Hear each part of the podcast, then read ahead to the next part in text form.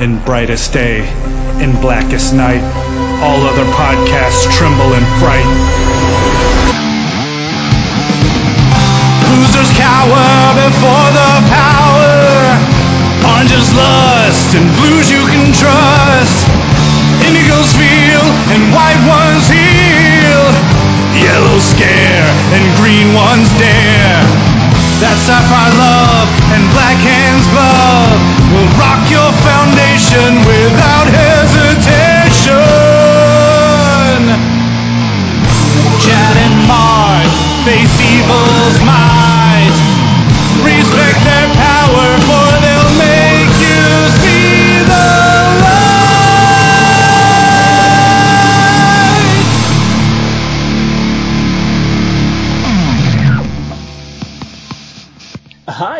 I'm Chad Bokelman, I'm Mark Marble. and this is the Lantern Cast. Episode 226. That's right. Very special one. This is the last episode, of course, for the month of July, which also means it's the last episode that's officially part of the, the Green Lantern 75th uh, celebration that we're doing. And although we will be doing some more GL 75th stuff, it obviously will have to come out in August instead of July. So we figured we'd do one of our big episodes right before the cutoff. So that episode, guys, is actually an interview. Uh, and unfortunately, uh, the the great Martin Nodell uh, is no longer with us. Uh, so uh, the creator of Alan Scott uh, would have been the ideal uh, candidate uh, to to have on this massive celebration, but we got the next best thing. Uh, we got his granddaughter Jacque. Uh, Jacque Nodell is is here to talk with us, and she's been on the show before. Hey, Jacque, Hey guys, how's it going? it's going all right. It's Going going all right. Good. Yeah, I think I was on. It was a while back now. I think that was episode like 20 something. That's right, and it was a whole whole different cast then. I don't even think I was a part of it back then. you weren't, you weren't. So. so what, what was yeah, the, what was the topic back then? Do you remember, Jacque? I think they interviewed me and then we talked about, mm, was it the, I don't even remember. I should have listened to it. It's alright. It's a lo- it's a that's a long time ago. Just by It episode, just by episode number alone, that's that's a whole. That was like Well- had to be the first year, right, Chad? Then the first full Well, I'm- year. I'm, I'm the I'm the self-proclaimed. Well, they proclaim me the Lantern Cast historian. So if I remember right, it was during Blackest Night. That's right, yep. Okay, see, awesome. So reclaim my title. Uh, Yep. so so yes, it was during Blackest Night. Uh, I remember that because I think that was also the first time uh, Mark you might have been on at like after you were promoting your Facebook game, and then Probably. I, I remember Corwin was on a couple of times, and um, Shawn Pryor of Action Lab Entertainment was on for the first time. Then, then they talked about like the Blackest Night issue where Firestorm melted his girlfriend or whatever. I don't remember. Um, sorry, total tangent. So, uh, as everybody knows, hashtag GL75th is going on right now. So that is the Green Lantern 75th anniversary. Now, it's got a cover date. Uh, All American Comics number 16 has got a cover date of July 1940, which means probably what, Jacque? May? Uh, July, yeah, mm-hmm. It probably would have come out in May. Mm-hmm. Okay. Everything was back, or forward dated by about two months. Okay. So we, we, we kind of missed the wire, so we, we went with June, July, just to kind of get in the, the middle ground of when it was actually on shelves and when it was cover dated. Um, but we brought Jacque on because, uh, of course, like we said, she is the granddaughter of Martin Nodell. Now, just to kind of kick things off, Jacque, um, I know that uh, I was uh, we, a long time ago. I actually played some audio on an episode where uh, it was an old. Uh, there's a series of videos on YouTube of your grandfather, and is it his wife who joins him in there? There was like the late '90s or early 2000s. He's talking about everything. Yeah, probably. He was on, there's a lot of, uh, different ones that people filmed at conventions. They used to have the Golden Age panels. Um, and yeah, it was probably my grandmother, Carrie, Okay. that joined him. and he was talking about how, and you know, the, the, I always, I've read these things before, but I always like hearing them firsthand. So I was looking for those videos, and he was talking about how the origin was, you know, he went in to meet with, you know, uh, I guess it was National at the time, uh, and he was given the the charge to you know create a character, and on the way home he took the train and saw someone swinging a green light, and that was Green Lantern. Is that is that about right or? Yeah, so um, he was looking for work, um, and he had had ambitions to be an actor, and uh, he actually moved from Chicago. He was uh, born in Philadelphia, but his family moved around quite a bit, and then uh, he went to school in high school um, in Chicago, and then they ended up moving uh, back to New York. Um, and after, I guess I would have to say, a failed attempt at a theater career, he thought he would get into comic books. Um, so he went up to, it was actually the All American offices, hmm and he went and spoke to uh, Sheldon Mayer, and um, he showed him some of his artwork, and uh, Sheldon uh, said that they needed superheroes. So if he thought of one, that uh, he should bring it back in. So on his way back home to Brooklyn, uh, my grandfather uh, was all these things were starting to go through his head about um, like Chinese uh, folklore and mythology, as well as uh, he was into opera. Uh, so Wagner's Ring Cycle popped into his head, and as he was waiting on the platform for the train, the um, train engineer had a lantern, and one was red, and it basically meant for the train to stop. And then he pulled up one that was green, that meant for the passing train to go. And he saw the lantern and was like, all right, that's it. And uh, so he went home and got to work, started drawing, um, and then he went back to the All American offices and turned it in. And uh, Sheldon Mayer uh, made him wait a few days, and then he called back, and they said, okay, you know, come on in. And he eventually talked to uh, Max Gaines, and he uh, basically was like, all right, this looks good. Get to work. Awesome. Now, trying to figure out which which one I want to ask you next, but uh, for those who have seen, you know, digital copies of whatever of All American number 16, uh, he he used the pen name quite often of Mart Dellon. Now, obviously, I know why, but do you do you want to explain kind of why your grandfather went about that route? I mean, I know the comics code and all the trials were going to be happening like about 10 years later, uh, or right around then, but there was a lot of tension and disreputable kind of, uh, attitude associated with comics at, at the time he was doing all this, right? Sure. Uh, you know, comics were seen as kind of a lowbrow form of art, and he had uh, aspirations to then go into advertising. Um, so he, so first, you know, he was an actor, then was doing comics, then wanted to go into advertising, and he thought he better use a pseudonym, um, and that was Mart Dellon. Hmm Any particular reason, or he just kind of wanted to shift around things and just kind of keep it close enough to his own name? Yeah, I think he was just like, I'm gonna mix up the letters and, and, uh, you know, it's a pretty obvious pseudonym. So, um, but, um, I like it. I, I like it quite a bit. And I think it looks, his signature when he would, you know, write it, it looks pretty neat. So.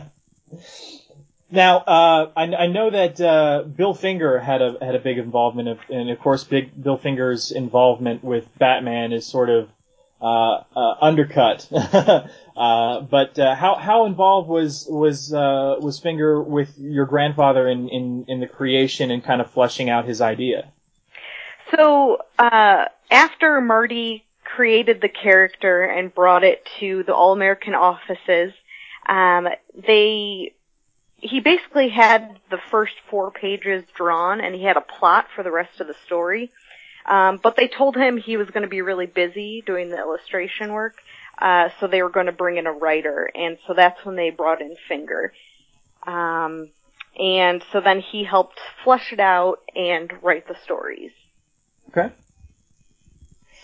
So Jacque, I had a question. Sure. Which is actually following up on, I mean, it kind of flows that this is a, the best, the best time probably to ask based on where we are in the conversation. That you told, you basically told, you know, how, how your grandfather, you know, basically got, created Green Lantern. When did when did you find out about all this, did, and how? Was it, did he tell you all this himself? Was it your father, or how old were you? Well, yeah, so I grew up going to comic book conventions from I basically from the time I was in the womb, like my parents were going to them.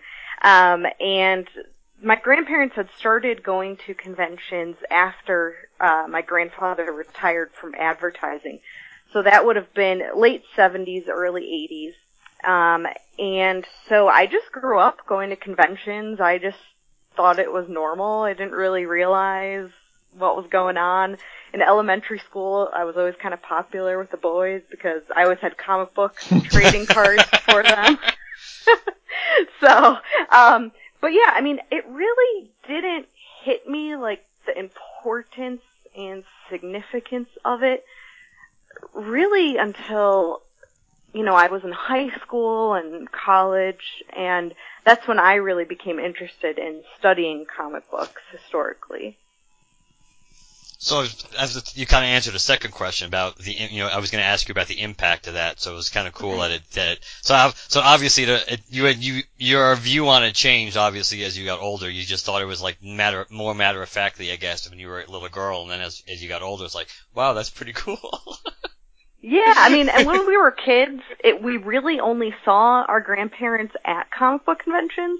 Very rarely did we see them outside of them. So it was just like what we did, and we would go swimming at the hotel, and you know, it was our grandma was a lot of fun when we would go swimming, and so it was just sort of what we did every summer. Um, and uh, I have very fond memories of all the conventions when I was a kid, which of course they were very different than they are now. Right. not not wall to wall people anyway. exactly, exactly. Yeah, I, I, like I like watching interview, especially that one I was referencing that that's split into like five parts on YouTube, where your grandmother is almost like the you know where your grandfather will stumble over something, try and remember some detail, and she'll just kind of pipe in, just Yeah. kind of like prod and prod and remind him. I, I mean that that's so quintessential anybody's family, and I was just I just I just like seeing moments like that. Oh yeah, she definitely. I mean, you really can't tell the story of uh, Marty Nodell without talking about Carrie. Um, she was definitely the love of his life, and they were quite the couple. Quite the couple. for sure, for sure. So, a question about the uh, the character the, the character as he became uh, the Golden Age Green Lantern. So, was Alan Scott the original name, or was there there was the rumor about it was supposed to be but Alan Ladd I think was the original name? Something about Yeah, that. that I find a little confusing because I've also heard that, but then um, in old interviews I've read with my grandfather, he said that he just flipped through the phone book and came up with Alan Scott. I don't know whether it was one name in the phone book or a conglomeration. Um, so that I'm not sure where the Alan Ladd came in. Um, there's still a lot I really don't know um, about. You know, everything is from interviews. He didn't really talk about it all that much to me. Really, everything I learned when I was small was just from observing him drawing and being at conventions and talking with the fans and other artists. Um, but as far as that, that's one of those mysteries that um, I'm I definitely want to look into further because I think there's a few things that are a little fuzzy um, as far as you know that sort of thing. Interesting. Someone, someone should take it to uh, something like maybe History Detectives. yeah, that show's not on anymore. I know. It's, that's. I, I I think the first time I heard about it was when you were on it, actually. oh yeah, yeah, it was a great show. Yeah, that was a lot of fun. Yeah. Um, for, those who don't know, there was a there was a show on I think it was PBS. It Uh, was PBS. yeah. that was History Detectives, and there was a gentleman that had an African American based romance comic, and it wasn't like you know old school. Uh, old school comics had a very stereotypical uh, picture uh, African Americans. This was very modernly drawn, very forward thinking. Uh, and I think he, he was looking for the what the artists, the original creators, and Yes. Jacque, Mhm. they, they, they brought it to the romance comics slash comics expert, Jacque Nodell. Yeah, Yep, that was uh that was quite. I think that was the same year that I did the Lantern Cast. That was uh, er, it was around the same time, around 2009 or so. The rise of Jacque. we were part of it. We were there. Yes. Not, not the rise of our podcast, just her rise. Which is probably true, actually, but it's just kind of funny. Now, I, I, I just just because we're already on it, I wanted to ask. Um, and I- don't mean to bring anything down, but I noticed when I went to New York Comic Con a couple of years ago, everybody was super excited to meet people like uh, Ivan Reis and Geoff Johns and all these more modern creators. But I was like, I was walking through Artist Alley, um, and you know, uh, when I was there, and I passed by this little table, and there was barely any signage on it. Uh, and then I noticed who it was. It was Joe Staton, and there was everybody just walking right on by him, and I could not believe it.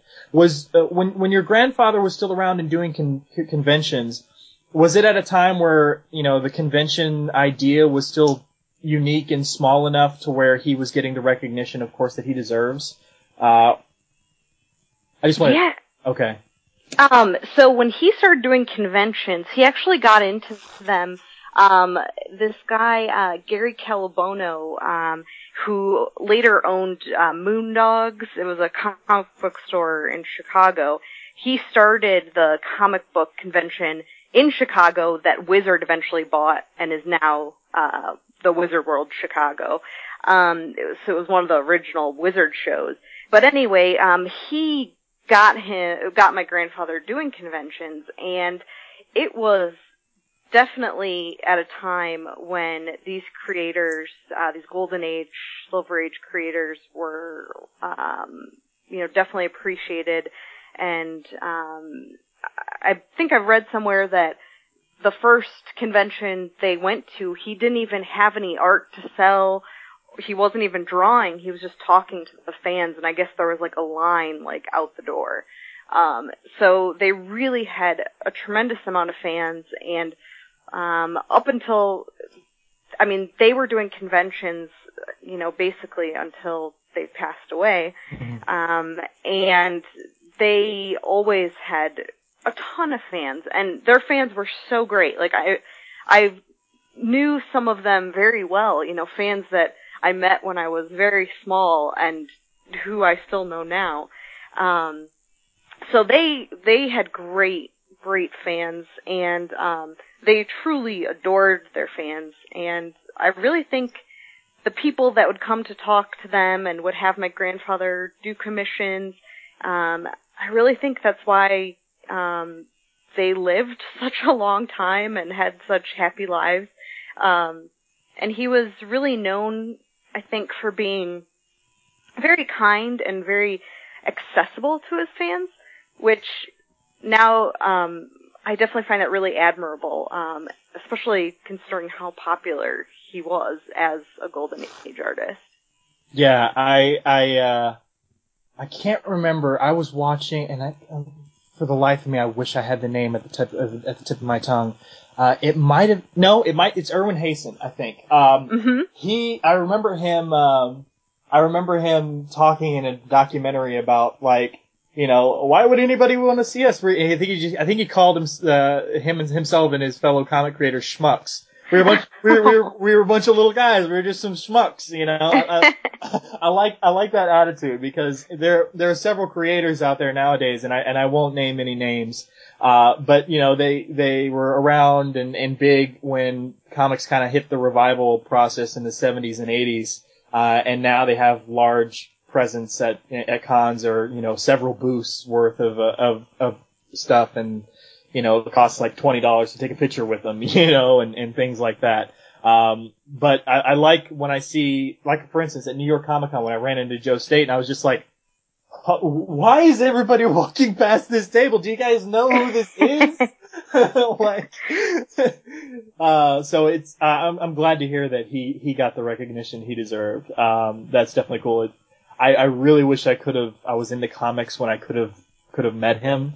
Uh, it's one of my goals. I'm gonna to find to have not only a golden age uh, Alan Scott appearance, but also have it signed by Martin Nodell. So once I pay off my credit card, I will then go searching for, on eBay to find it. There you go. There you go. And I, I mean, I really don't have. I've got two early issues, um, but I would love to, you know, someday, someday, you know, someday I'll have All American 16, you know. but Um, I wanted to ask, uh, just for for those because you know he he used the pseudonym and then he's uh, someone you know like you said just brought him into the convention. At what point did he kind of? Uh, I mean, because we for those who don't know, he he uh, created the Pillsbury Doughboy, right? Well, um, created, I guess I wouldn't use that term. Um, what happened was after the Green Lantern, he actually went, um, and worked, um, in the Timely bullpen. And that was from about 1948, late 1947, 1948 until 1950. And so there he was in the bullpen, um, drawing Human Torch, Captain America, Submariner, um, and then he left comics in 1950 and he went into advertising as he had hoped to do. And he worked for a number of firms, including Leo Burnett.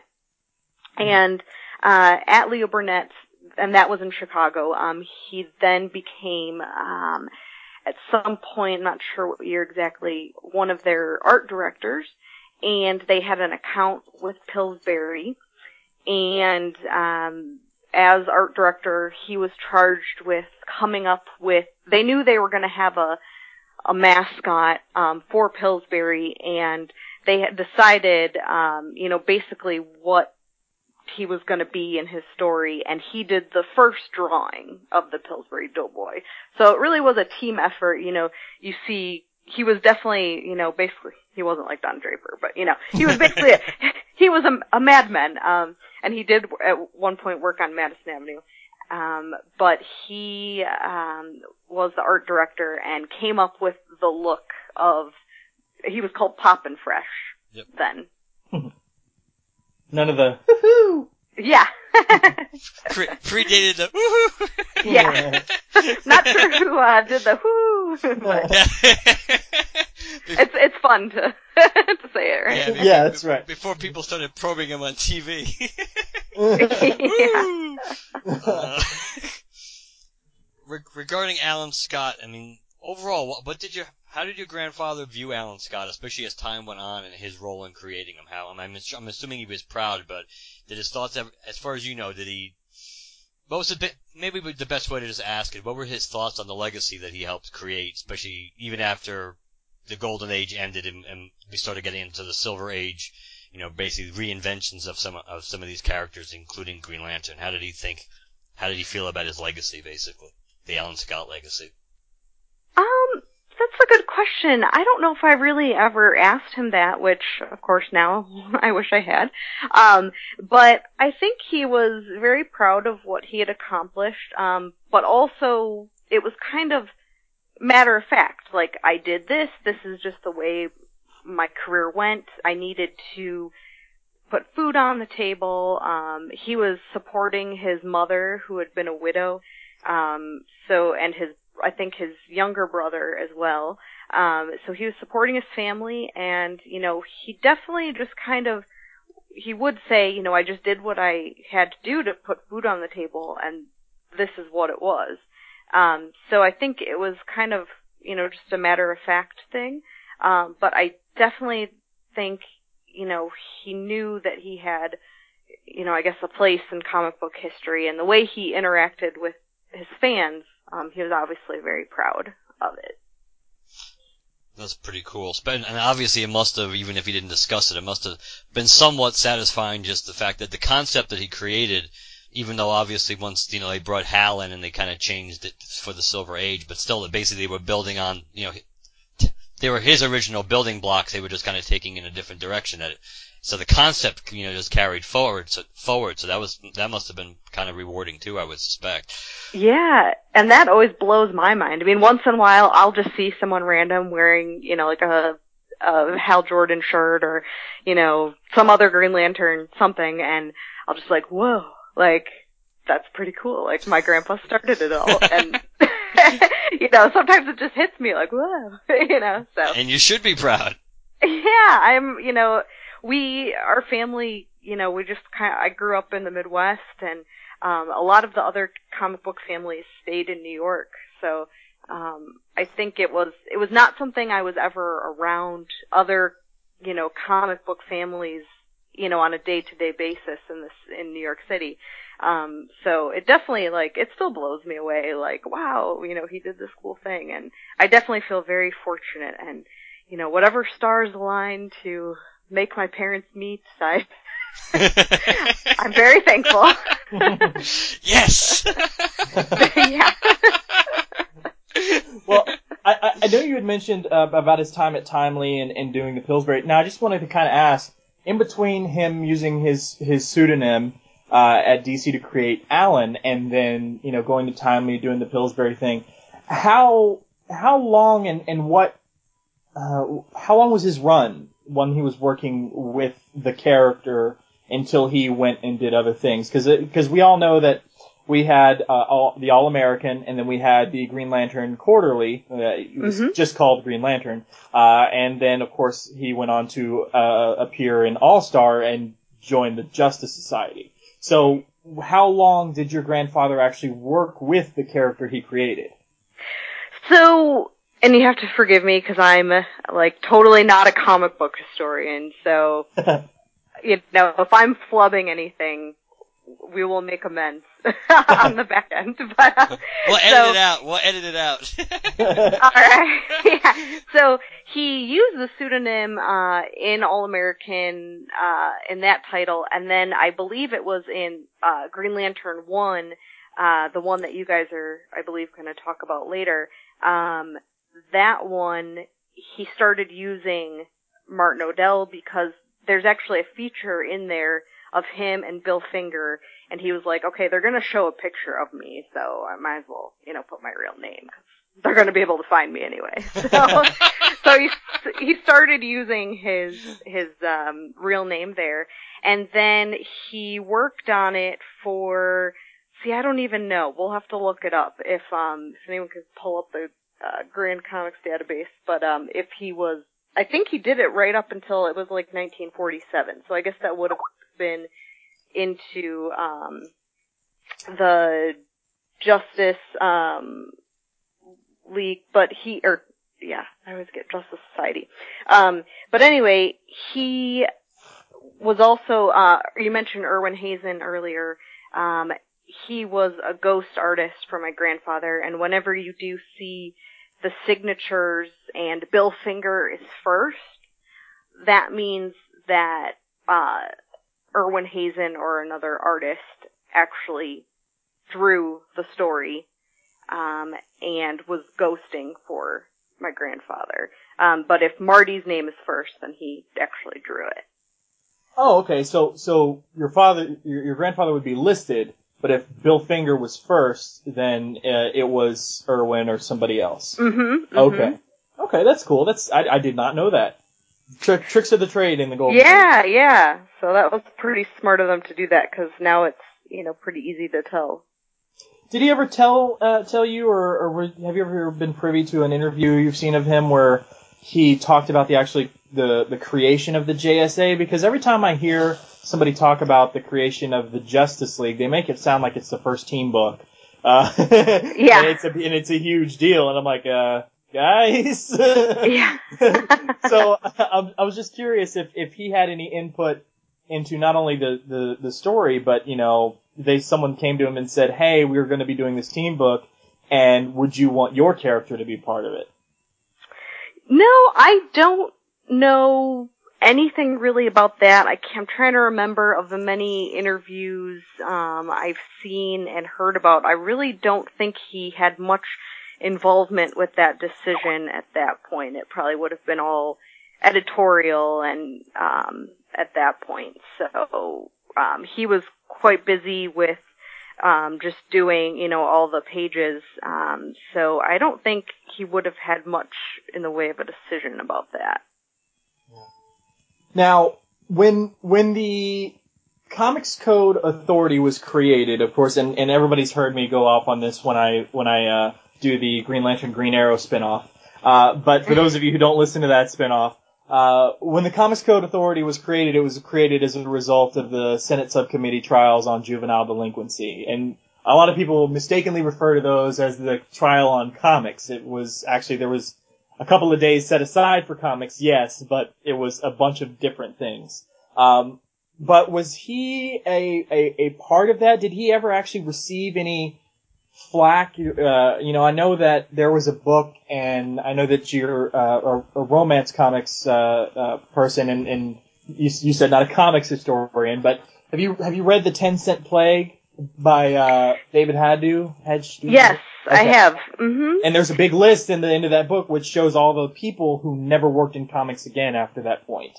And did he ever receive any flack uh, that he told you about? Any people, you know, protesting or giving him crap about, you know, if they actually did find him, found out he worked in comics?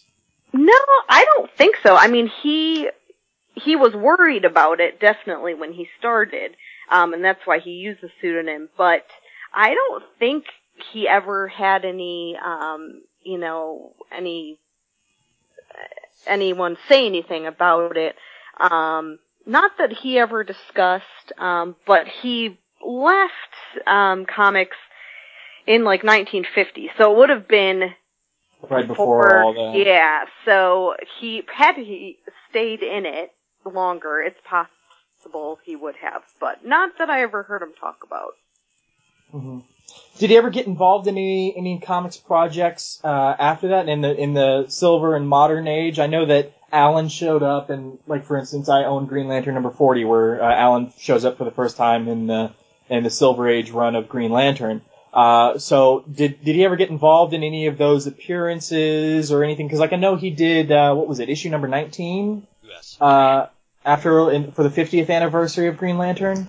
Yeah, he did that one, and um, I know he did a few things. Um, once he was sort of, I guess you could say, rediscovered um, in the late seventies. Um, I know people had, unfortunately, had thought he had like passed away um, when he, but he had just gone to advertising. Um, he was like, "No, I'm alive." So um, he did you know, do a few things, but primarily um, it was relegated to conventions and doing commissions um, and that sort of thing.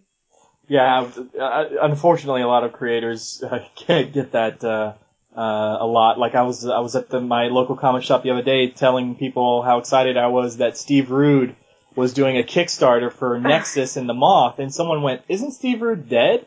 And I was, "Are you?" Uh, no, he's got helping run a. Kickstarter right now, yeah. which I wrote it on a unfortunately will be bus. done by the time this posts. But uh, hopefully, it got funded because I love me some Nexus. Uh, Mark, do you have a question?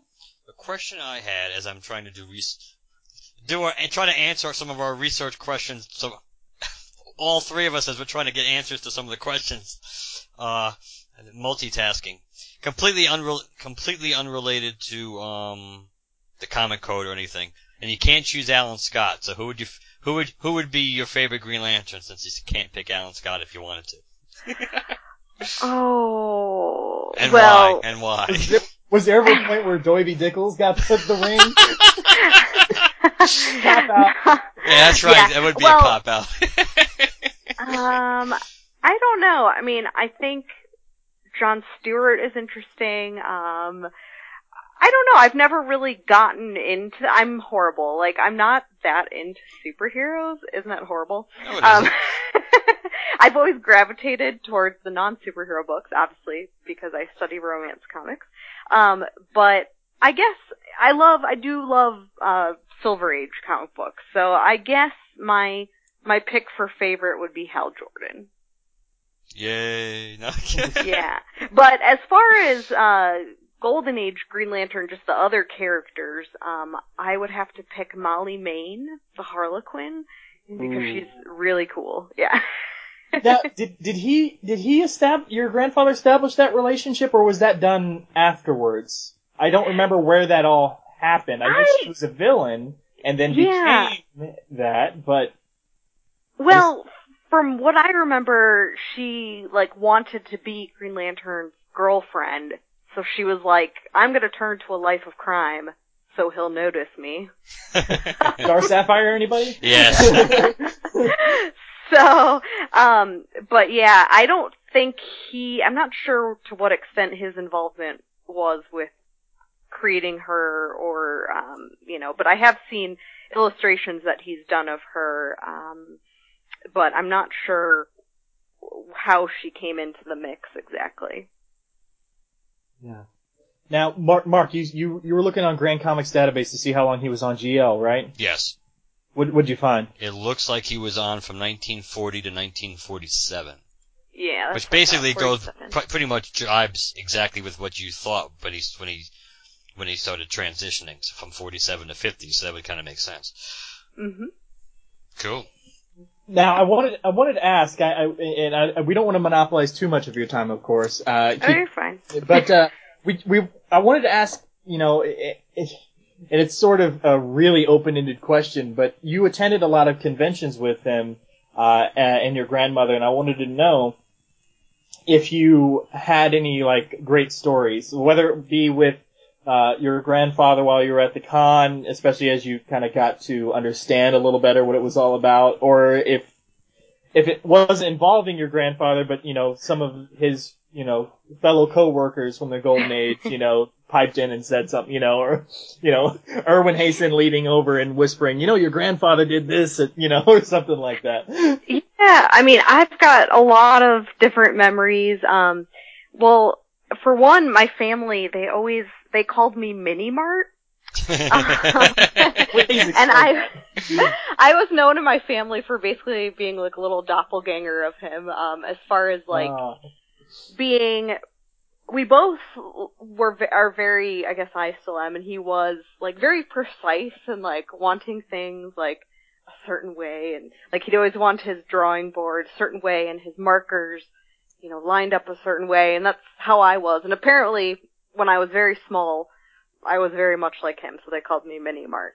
Um, but I do remember, um, like one time I was this we were actually at their house in Florida where they lived after they retired after he retired from advertising and um I was in his studio and I was I danced, you know, like most little girls and I was like, "Could you please draw a, a ballet shoe, a point shoe?"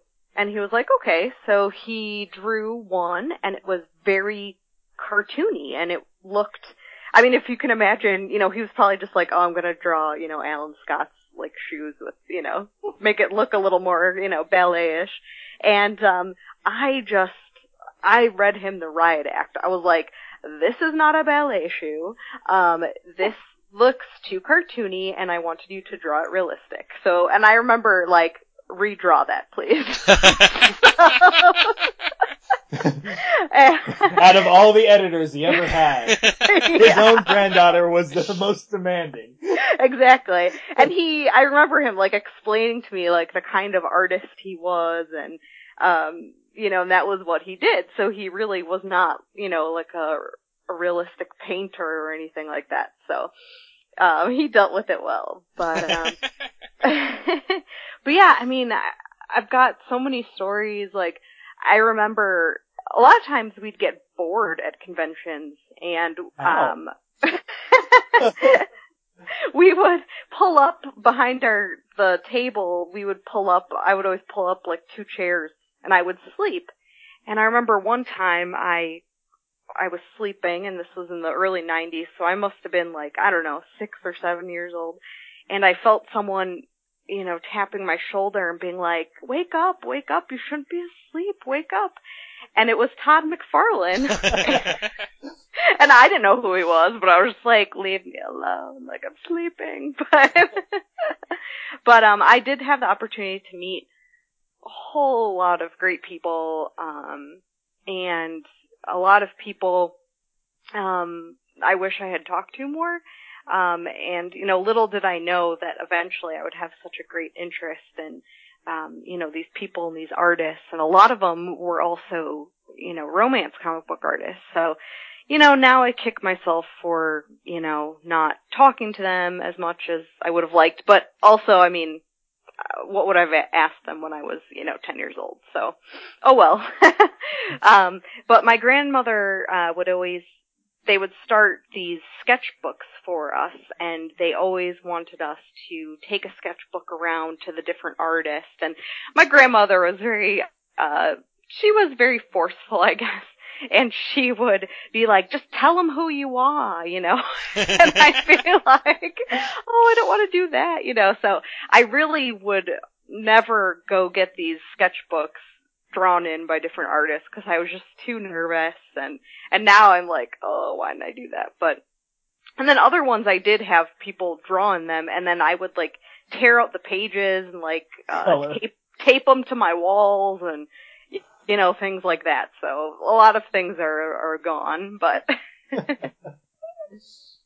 That's great. Like, I mean, uh, you know, I I really wish I could have met him, but there are, there are a, there's a small handful of people I could, you know, I wish I could have met. Like, uh, uh, Julius Schwartz is one of my heroes. Yeah. and I wish I could have met him. Did you ever meet, you know, people like Julie or, or things like that?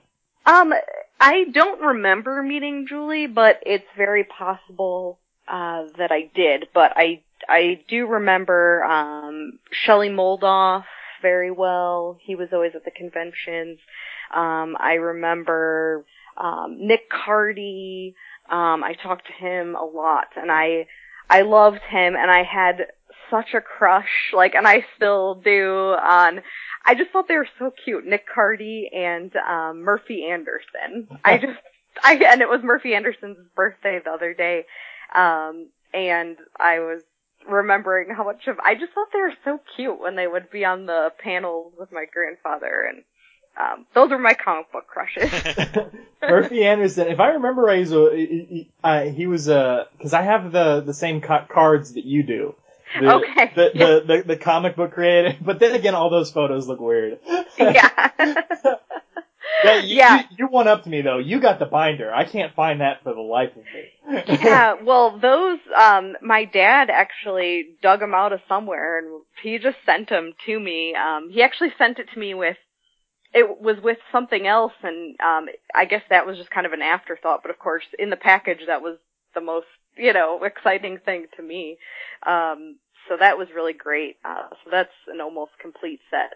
So we'll have to get together, Chad, and oh yeah, I told you I, I have got I have doubles. I totally forgot about that. yeah, yeah. Yeah, So, I, I've got them right here in front of me. I can actually go through those and tell you what doubles I have. You got the checklist ready? Well, they they, they come with the checklist. I'm sure they do. It's like baseball cards. yeah, and they're all numbered and everything. Yeah, for for those of you who don't know, we're talking about this this uh, these cards that I, I think. Uh, okay, I'm looking at them now. Copyright 1992. Uh, famous comic book creators, and it was like, uh, what is this? A hundred and something. Uh, it says. Uh, let's see. I got the checklist here in front of me.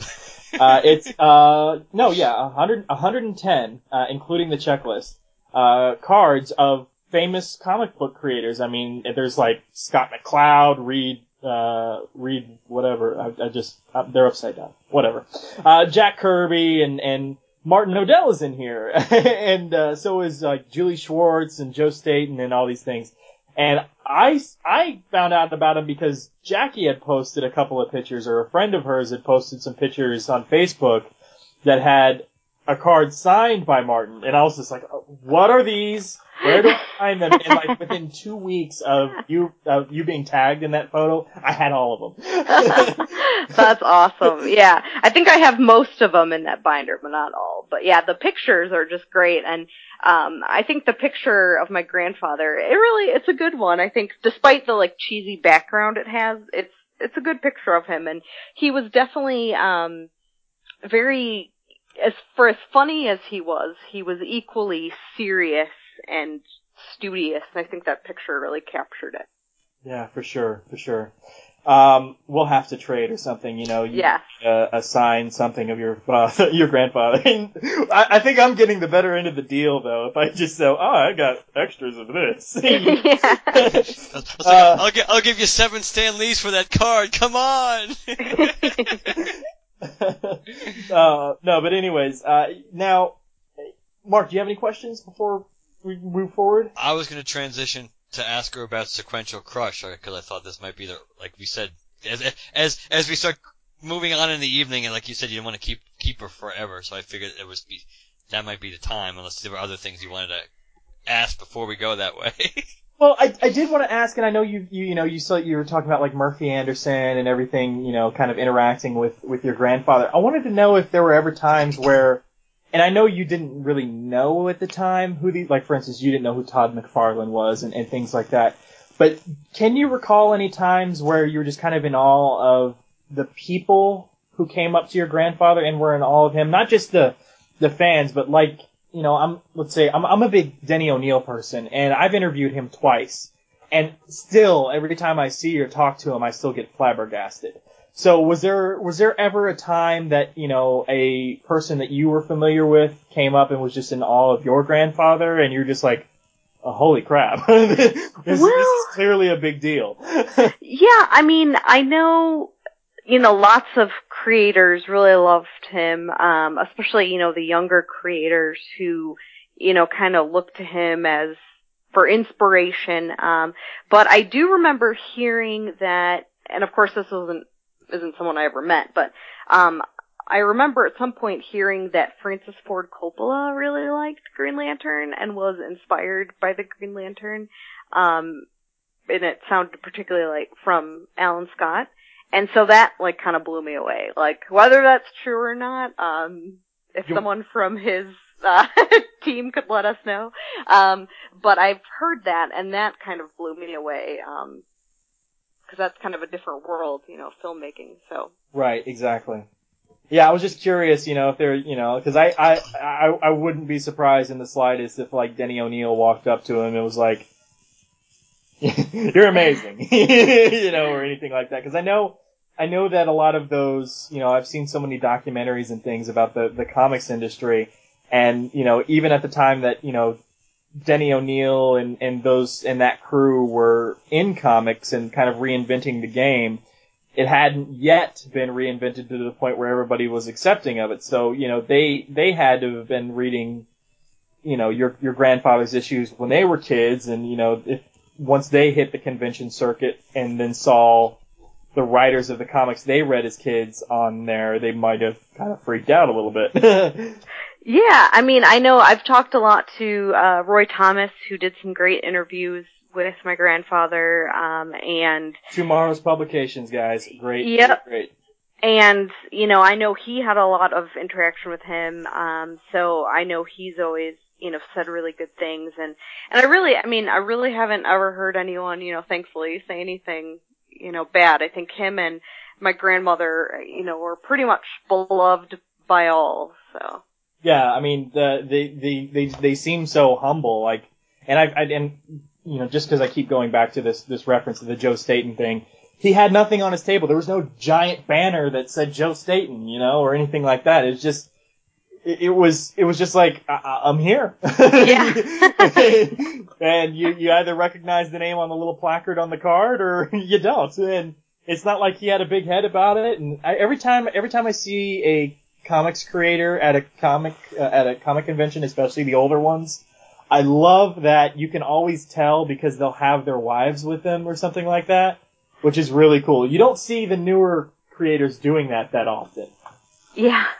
Yeah, I know. At one convention I felt so embarrassed, but I was quite young. I don't I think I was like in middle school or something and um I was talking to this woman and she was saying something about her husband and she was like, "Oh yeah, Gene this, Gene that." And I was like, "Oh, is your husband a comic book artist?" Like and she's like, "Oh yeah, Gene Colan." Like I was like, oh, okay. And then like later I was like, oh my gosh, Gene Colan. So,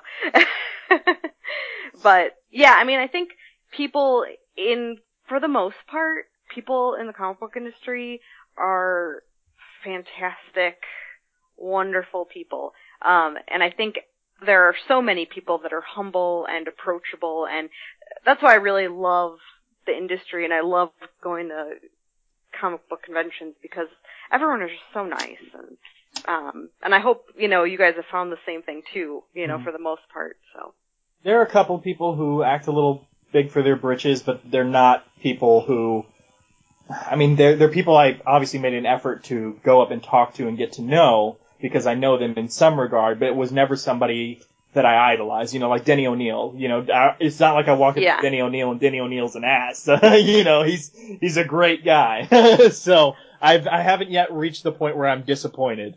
yeah. Oh, you did. Um, this is referring to your earlier question. If anyone t- said they were really inspired by him, um, but I believe uh, Darryl Banks, who uh, he drew Green Lantern at some point. he's Uh, actually a friend of ours on our. He's been on our show several times. Yeah, I, he.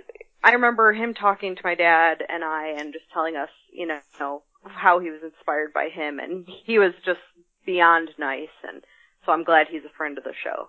Yeah, he's Darryl's Darryl's really nice and humble, and he's one of those those people who had like a Mark. It was like a what you think ten years in in in comics, and then just kind of fell off and went into actually advertising, Yes, right? most of mostly what he I think what Darryl does now is advertising. Not that he's like he does still some comic stuff. He's not against doing comic stuff, and obviously we know he does commissions because I have I have like about six in my house.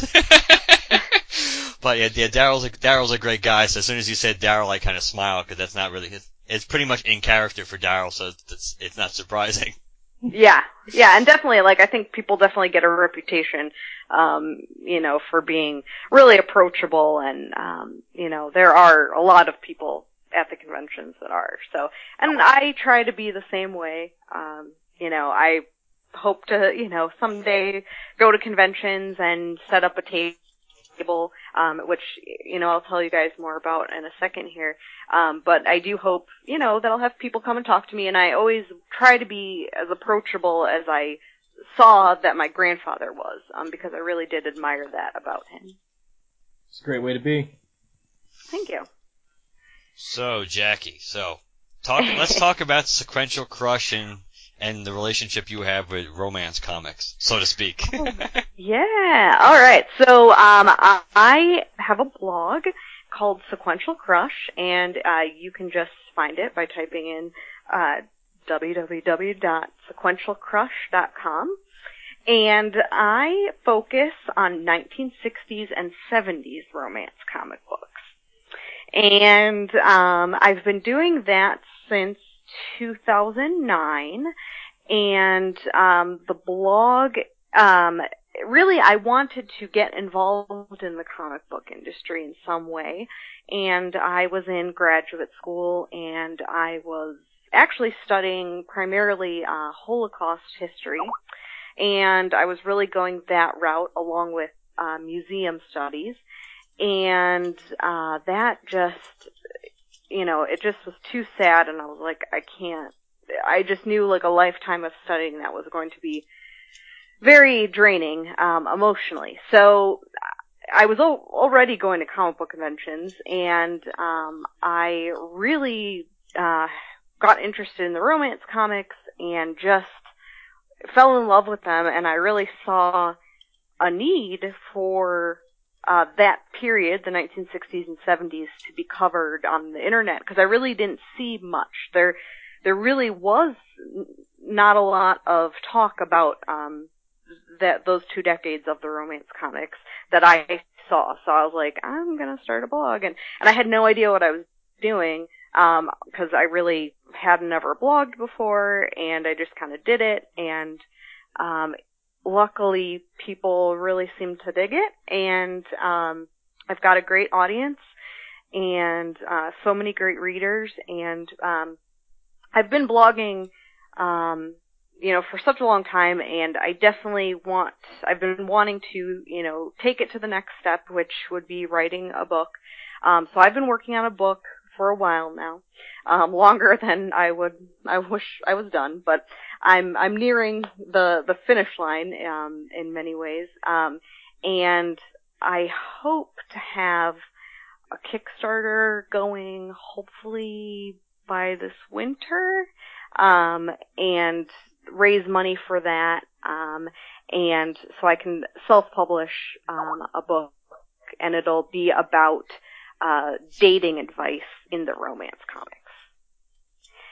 Um, and let's see, what else can I tell you? So, uh, like we talked about earlier, I was on History Detectives, and I uh, go to conventions and I talk about. Uh, I've given panels and talks about the romance comics and um, also my grandfather. And sometimes, um, somehow, Danny Fingeroth and I came up with a panel for last year's uh, Wizard World Nashville.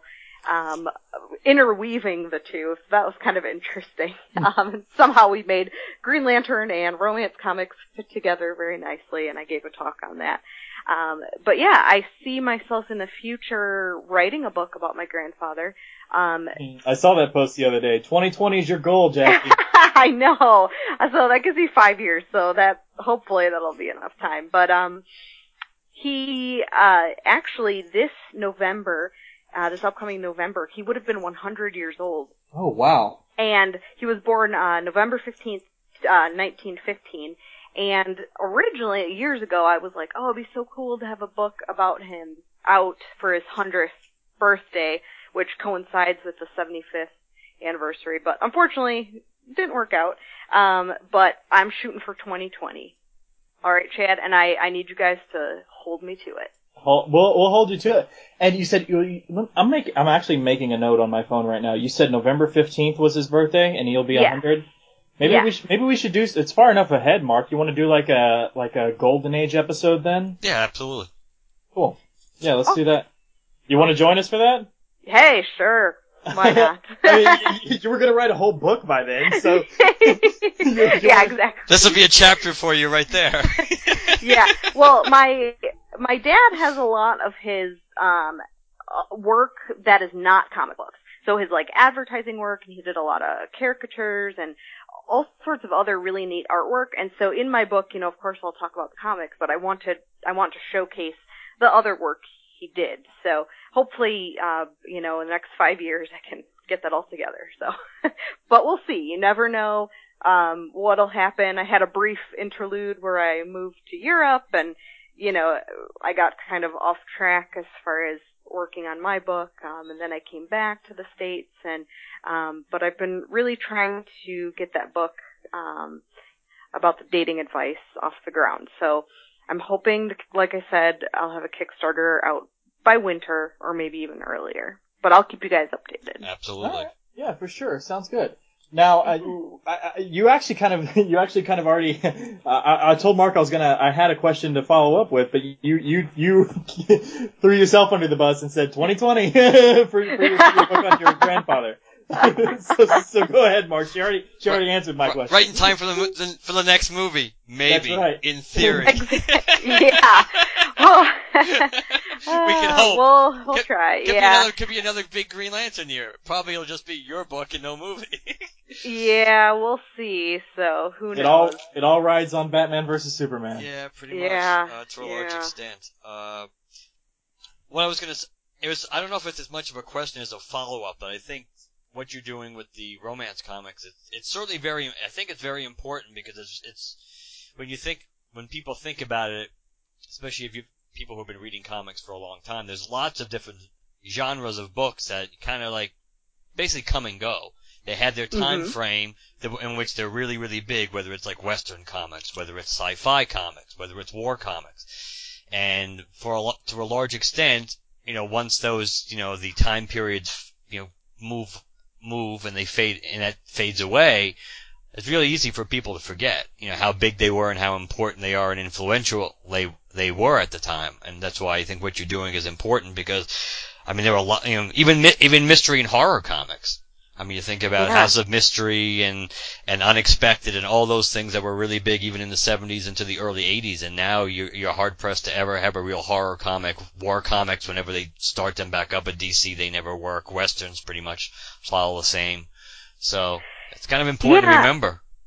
Definitely, and they, I mean, they were such a big genre. Um, they were created in, uh, you know, I'm sure you guys know the history, but uh, Simon and Kirby created the Mhm. genre in uh, 1947, and there were really so many, uh, not just women, but you know, everyone was reading the romance comics, and they were very, very popular. Um, and uh, and I love those books, I really do. But I've always gravitated towards the 60s and 70s ones, um, just because, um, first of all, I love the art, and uh, there's so many great stories. Uh, like there's that Jim Steranko story that is just really psychedelic, and um, you start in those stories, you know, the women's movement and race relations and, um, you know, different topics like that, drugs, and um, actually, probably this week I'll be talking about a story um, uh, about a girl that is a bit of an alcoholic. so, you know, issues like that um, come up in the 60s and 70s, and I really, really like those issues, and that's why I chose to focus on that time period. Yeah, that was a Now- big cultural. Sorry, Chad. Uh, No, go just ahead. cult, cause culturally, yes, that was, that was a huge change going from this, especially from the late '60s into the into the se- into the '70s. It was just a big cult cultural shift. So obviously, like pretty much everything you you mentioned about, you know, uh, drugs, sexual revolution, race, everything, just a whole different. So, and plus, yes, the books that were drawn in the '60s and '70s, especially, were really beautiful. So you combine all that, it certainly would. It makes sense that that would be a time period that would be particularly interesting to read. Definitely. And, you know, as far, and I'm sure you guys have heard of the, uh, new romance anthology that's out, um, from a new publisher called Rosy Press, but they're doing a digital anthology called Fresh Romance. And so, um, I encourage anyone that's interested in, you know, modern romance stories to check that out. And I actually have an article, uh, in the issue two that just came out, um, at the end of June, and that's about, uh, the, the fashion in the 1960s and 70s romance comic books. Nice. So there's a little plug for that. now, now for those for those who are interested in like checking out the the romance genre, and we're not talking to the people who are like, ew, mushy. That we're you know clearly we're not going to interest you in romance comics, and probably don't want you to read them anyways, uh, if that's your attitude. But it, since since the sci-fi superhero genre has so many different aspects to it, you know, you've you've got uh, more grounded ones, more silly ones. You know, you've got uh, you know more philosophical ones. You know, you've got things as varied as Walking Dead and Saga and and, and things like that. Um, what would you say to someone who is interested in these these crazy comics uh, that they love so much, but still are leery about getting into and trying things like romance comics because they think it's just kind of a one track road? Well, I would say um, romance. I mean, it's part of all of our lives, you know, for the most part. Whether we have it, or we're trying to get it, mm-hmm. or right there. we're working on it, or we're having issues in it. Right there. Um, it's something that we can all identify with as humans. And the thing is, the romance comics from the 60s and 70s are very much about dating and aspirations for marriage and, you know, all that sort of um, mid-century kind of stuff. But they're also about, you know, do I stay true to who I am or do I change who I am for someone I love or um, do I follow my career passions or do I, you know, follow this person that I think I'm falling in love with and that sort of thing. So I think there are stories that are just very human um, and we can all relate to that aren't just mushy mushy i'm in love you know that sort of thing and they're mostly about heartbreak um you know and i think we can all you know we've all been heartbroken at some point and we all experience heartbreak um you know with other people in our lives and for as much as these romance comics are about love relationships um you know, like boyfriend, girlfriend, they also have a lot to do with parents and the relationships between parents and children and also friends. Um, so I think people would find them interesting for those reasons.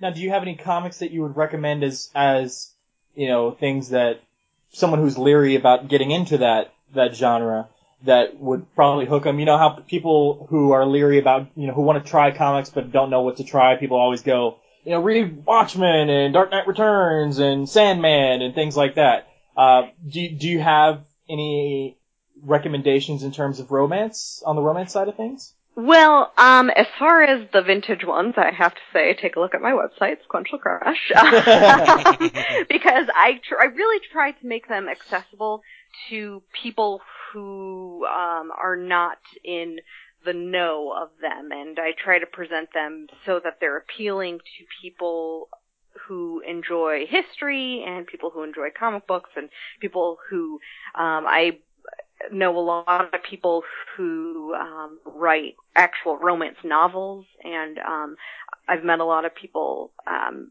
from doing my blog uh, in that genre, and they are very interested in that as well, even though you know they really don't deal with you know artwork in their novels.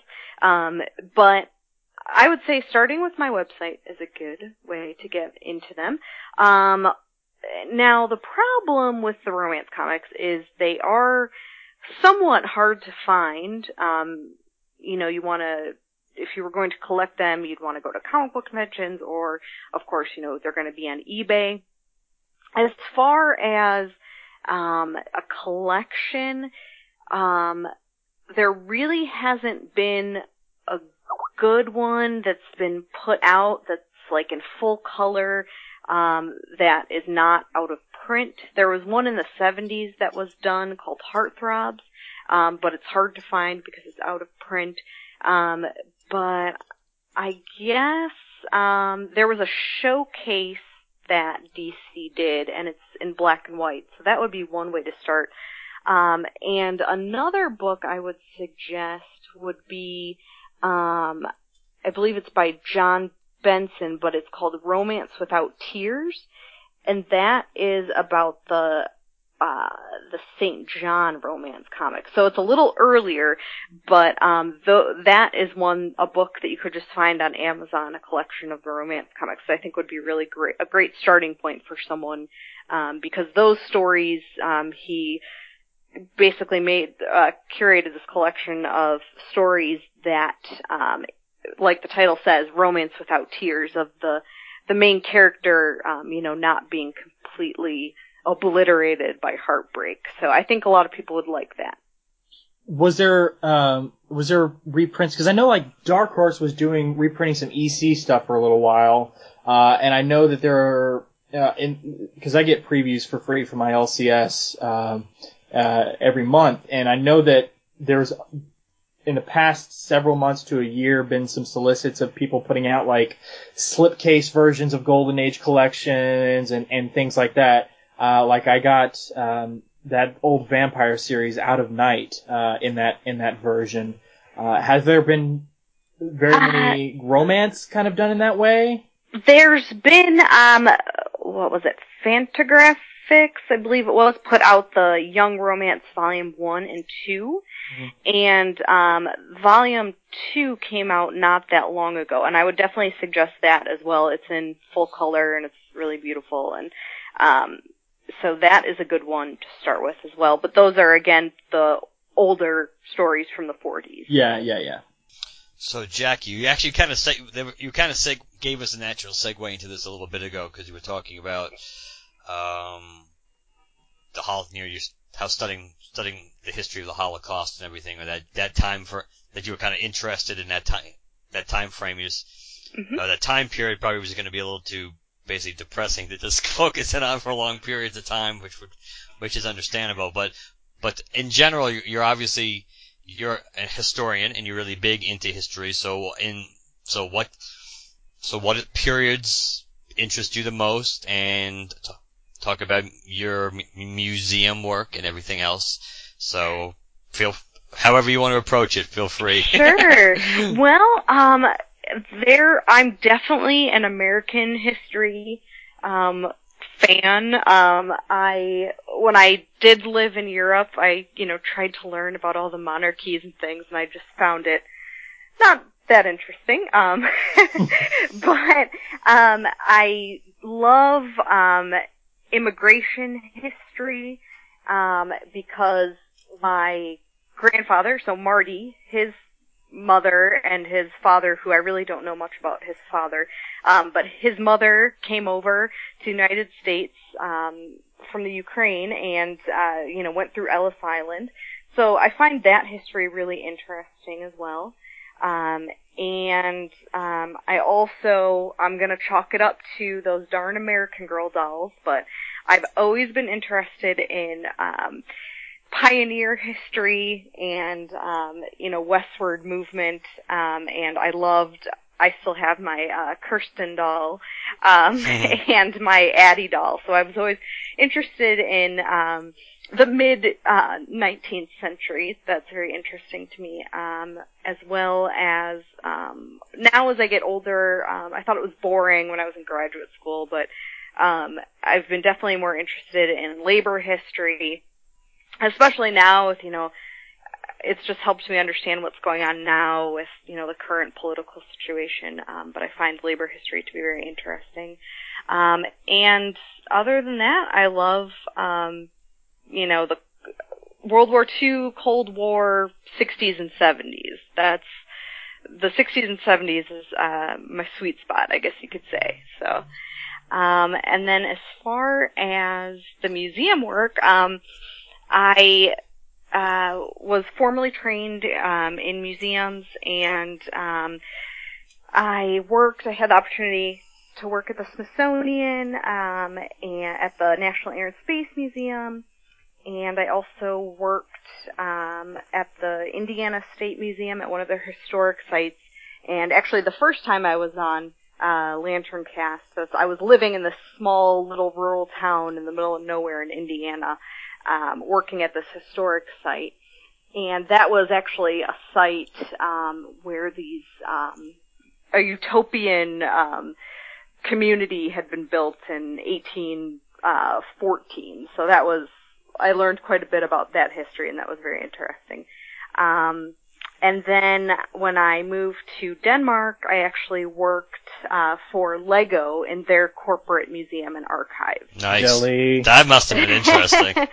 that was really great. Um, so I basically just digitized their collection of advertisements, and so I just looked at old Lego sets and advertisements all day long. So that was I was very fortunate to have had that experience. Um, and unfortunately, right now, um, I am not working in a museum. Um, the market for that sort of thing is just really bad right now due to the economy. So I'm really, I wrote a post about it actually about like me like forgetting museums and you know being done with that for now. Um, but if the opportunity ever presents itself, I would definitely do that again, but I definitely view Sequential Crush basically as an e-museum, and I try to write my posts as if I were uh, writing and curating an exhibit. So I definitely, you know, stay in touch with it that way, and um, I would love to do uh, an exhibit someday about uh, the romance comics. I think that would be really fascinating. It would just be a matter of finding the right venue for that. Very to go nice. to New York for that. yeah. something like that. Museum of Modern Art or something. yeah, unfortunately, I'm I live in Nashville now and yeah, it's all country music. You know, there's not really a big um we do have one of the wizard shows, um but other than that, there's not really a whole lot of comic book stuff um going on, unfortunately. So everything I do, you know, thank goodness for the internet. and you know, so it makes it easy to stay connected with people that way. What would we got a lot of people who listen to our show who are bloggers, and and, and just kind of a final question: What would you say to those who have uh, who really have a passion for blogging, but have kind of fallen off the wagon? Myself, um, I've got like four, but the one I want to keep up is actually I know you said you're not a big superhero person, but I run a blog about Ragman. Uh, Okay. and uh, I love that character. Uh, and but I I'm trying to do it in a way that I can chronicle every single appearance of Ragman, which isn't too hard. Um, but but but it, it gets it gets really frustrating, especially when you when I start having to scan comics and my scanner takes forever. Yeah. and, and it's just like so like you you're you have passion for it, but it's just like oh my god, I have to slog through all this so tedious and boring crap before I actually get to the fun stuff, like actually sitting down to write an entry. Yeah, I mean, it's a lot of work scanning those comic books. I mean, I, I, everything that I post, unless otherwise noted, uh, comes from my own collection, and so I scan everything, and, um, it is extremely time consuming, and back when I started the blog, I was doing like a ton of posts every month, um, you know, because I was really excited about it, and um, it was like I slept like three hours every night because I just was like sequential crush. But now I'm a little older. Like once I turned 30, I was like, oh my gosh, I need sleep. Um, so, um, you know, and working full time, you really do have to balance uh, you know, the blogging. But I would say to bloggers, I think it's best to really focus on one project. So I really like what you have going on there with one specific character. And I think that, um, as far as the scanning, you know, when I'm scanning, I throw on, you know, Netflix on my iPad and I just try to, you know, make it fun and I've gotten to the point where I really uh, scanning it's like kind of soothing. Like I don't really see it as work, but it's definitely soothing and something I look forward to.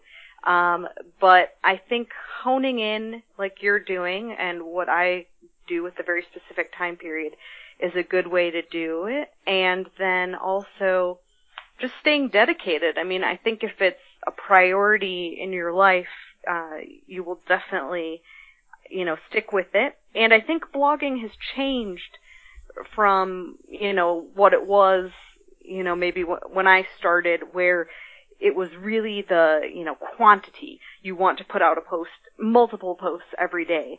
I've heard of the term slow blogging, and I think, you know, bloggers are getting tired. um, I know for me it was, it's been really hard to maintain that pace. So I've really had to go to a quality over quantity. And I'd rather do, you know, one or two, you know, very thorough posts a month over, you know, just some quick posts, which I still do occasionally. Um, but, um, I think also microblogging and, you know, throwing stuff out there on Instagram and Twitter and all that, which by the way, I'm on Instagram and Twitter. Um, my handle is just my name, Jacque, J-A-C-Q-U-E, Nodell, N-O-D-E-L-L. So just my name there for Instagram and Twitter. And then also I've had a lot of fun, um, microblogging on fa- the Sequential Crush Facebook group. So just look up, uh, Sequential Crush on Facebook. You'll find a group there. And I've really tried to, um, supplement the longer blogs with um, like a panel. Um, like today, I put one out there. Um, so I try to do that a couple times a week, and that definitely keeps you know the energy flowing and helps me you know interact with people that way. But yeah, I mean, when you're a blogger, there's a lot of you know tedious stuff you have to do, and um, but it's all all worth it. I feel like it's all worth it. And for me, I think having that goal of putting out a book or something bigger really helps that energy and that momentum. Yeah, the blog to stay limber, the book the ultimate goal kind of a thing. Yeah, yeah. Yeah. So Awesome. Well, you mentioned your you mentioned your uh, Instagram page and, and, and Facebook uh, group. So you know, uh, since we're coming up uh, on a little over an hour now, I wanted to give you a chance to kind of you know tell people how to get a hold of you, how to check out your various things. I know. Uh, now I had seen, uh, and I can edit this part out if it's if it's not ready to go. But I had seen, was it your uh, boyfriend or someone was telling you to set up kind of like a, a public page so people can figure out how to contact you? Is that all ready to go? no, well, uh, Jim, my boyfriend, was like, "Why don't you have a press page? Like, what's your deal?" And he like actually bet me like five dollars that I would have it done by tomorrow, and I'm not done yet, so I'm gonna have to give him five dollars. So, so a couple hours. I know, I know. So, well, you know, I I have an about me page. Um, so I do have my email address on there, but when I do get this press page, which hopefully I'll be done with it like by early next week because otherwise he's going to be really mad at me.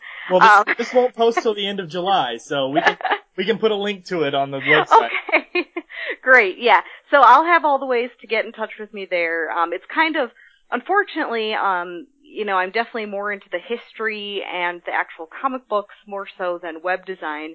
And you will see that my blog is, it's like exactly the same as it was from day one. And I eventually would love to have a more modern site, but, um, you know, that takes money and time and all that. So at this juncture, it's the old format, um, but I will do my best to get that up there um, so that everybody can find me. But um, if you just Google uh, Sequential Crush or Jacque Nodell, you should be able to find me. Awesome. Very nice. But again, I'll I'll just let you know. Yeah. So again, the website sequentialcrush.com, Twitter in, and Instagram are Jacque Nodell, and then the Facebook group is Sequential Crush. Awesome. Well, Jacque, we wanted to thank you for coming on. Uh, it was awesome to have you. I know that you don't. I, I, I don't. I know that you don't. Uh, you're not a big superhero uh, uh, historian person, but we we definitely felt that the Green Lantern 75th wouldn't be complete without having you on. Um, Thank you. And um, I, I want to thank you guys um, and Lantern Cast because you guys do such a great job of not only preserving the memory of Green Lantern as a whole and all the Green Lantern characters, but uh, you do such a good job remembering Alan Scott in particular. And I feel like he kind of gets left out of things, and that makes me sad. Um, but I, I think that you guys do such a good job of remembering him and Green Lantern. So I just want to thank you guys. You're very welcome. Yeah, thank you so much. We we we, we love doing. I mean, we do it for free. Uh, out of our own time, and we wouldn't do it if we didn't love the characters. Awesome. Well, I hope people, I, I hope you have a donation page up, and I hope people donate to you. So We actually don't. In six years, Oh I don't think we've ever done a donation button. Like we've toyed, we've toyed with the idea, but we didn't know like how we would use it if we put it towards, you know, website fees or like, you know, if we got more than it costs to run the website, would we buy ourselves equipment to run a better show? And how do we feel okay about spending other people's money on stuff for us to, you know, like it was just so Yeah. so weird and things like that. Our So- new I hear you. It took me a long time to get there too. So, um, but I think you know people want to have a way to you know help you out, and they want to see you last as a show. So I think people are willing to definitely you know give towards making the show last. Well, if anybody's listening to this and you feel that, that, that you would like to donate to us and we, we if we get enough of those people saying that they want to, we'll keep set those it up. checks but- coming. yeah. but I, I, I, I, we just always felt so weird about setting it up and then going, oh, by the way, guys, now we have a donate button. Go I know, I know. It's it's difficult, but um, you know, it's. Uh, I guess as time has gone on, I felt it's for me been necessary just because you know I put a ton of time into my site, and I know you guys do too. So yeah, Well, it's thank, nice to be compensated for your work. exactly. Well, again, we, want to thank you so much for coming on. Uh, and you know, I, I know I know that you yourself didn't have any particular input in, in into the creation of Green Lantern, but you know, just on the behalf of Lantern Cast and, and our you know our fans and stuff, thank you to you and your family for this character that we love so much, and that a lot of us, myself included, and and and a lot of our listeners got into comics in this industry as a whole through Green Lantern. I mean, Hmm. I, I, I am huge and, you know, like I told you, I read the Ten Cent Plague and now I've got like, like a copy of Seduction of the Innocent and hmm I'm big into all that kind of stuff and I, I wouldn't have gotten to that point without Green Lantern. So, Well, thank you so much.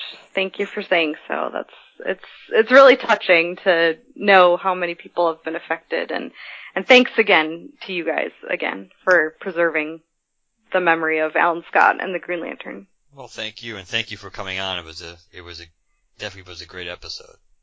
Yes, I can't wait to hear it. That's right. Thank you guys. You're very all welcome. right, guys, we're, we'll take a break and we'll be right back. Hi, My name is Russell Burbage, and I host the DC Comics Presents Show, a podcast where I talk about the comic book entitled DC Comics Presents, a comic where any member of the DC Comics universe will team up with one of the world's greatest superheroes, a superhero that needs no introduction, a superhero who, no matter in what era you hear the music for, you will know who the music is dedicated to. When you find yourself in danger, when you're threatened by a stranger, when it looks like you will take a licking, there is someone waiting who will hurry up and rescue you. Just call for Super Chicken. Oops, wrong hero. Yeah, that's better. Uh, where was I? Oh yeah, Superman, DC Comics presents. In 1978, for Superman's 40th anniversary, DC Comics decided to give him his own team-up book, similar in vein to Brave and the Bold. In this book, Superman could team up with any character in the DC universe, be it friend or foe, hero or villain. And this is a show that talks about each and every issue. There were 97 issues plus the four annuals. I'll be dedicating an episode to each one individually in date order. If you'd like to find out more about this podcast, go to the show's main website at dccpshow.com. That's DCCPSHOW. If you'd like to subscribe to the show, the DC Comics Presents show can be found on iTunes or Stitcher.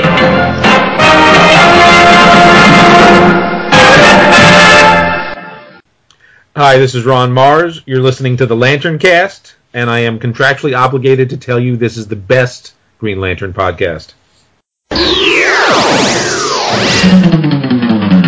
Aquaman and Firestorm fighting crime together.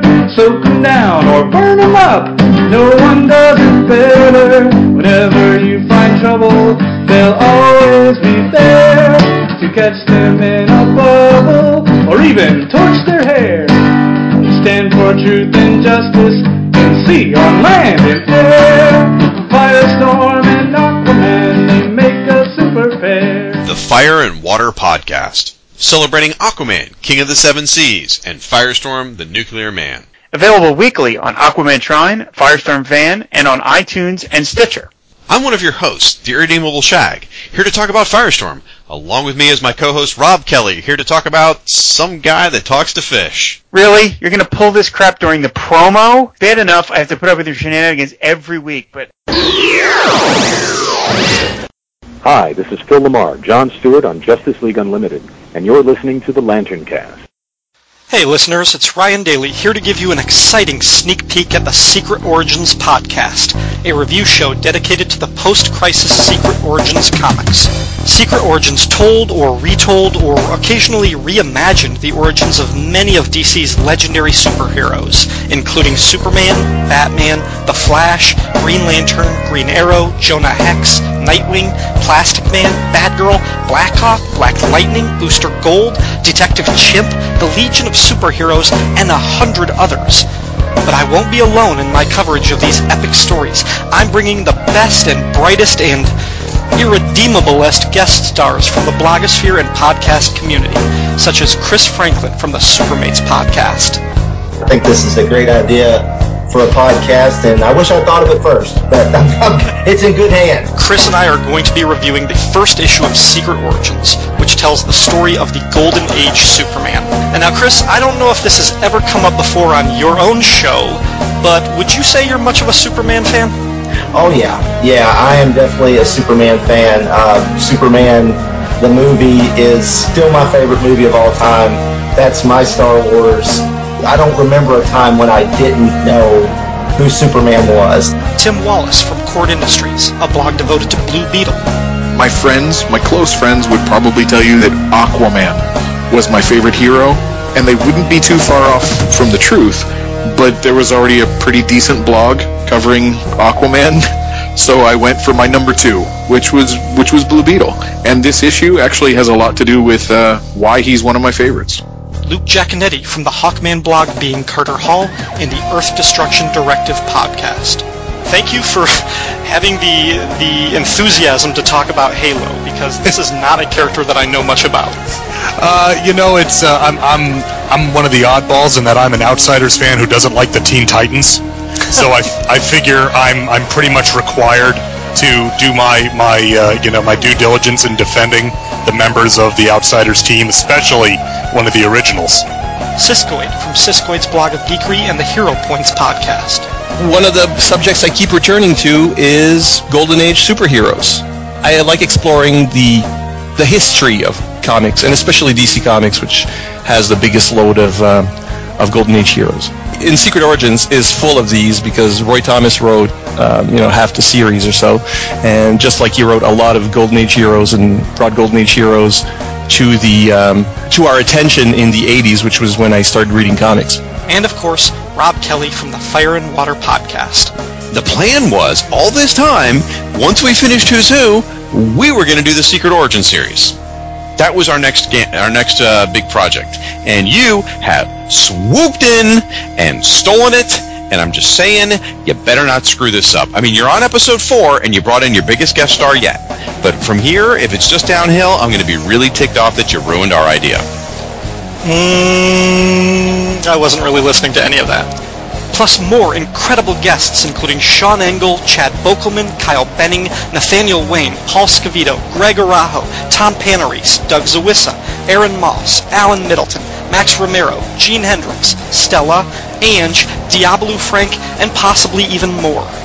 Join us as we uncover the secret origins of all your favorite DC heroes, except for Wonder Woman, and Aquaman, and Supergirl, and the Huntress, and Red Tornado, and Mera, and Aqualad, and John Stewart, the Green Lantern, and Wildcat, and Metamorpho, and Geoforce, and Mr. Terrific, and Snap.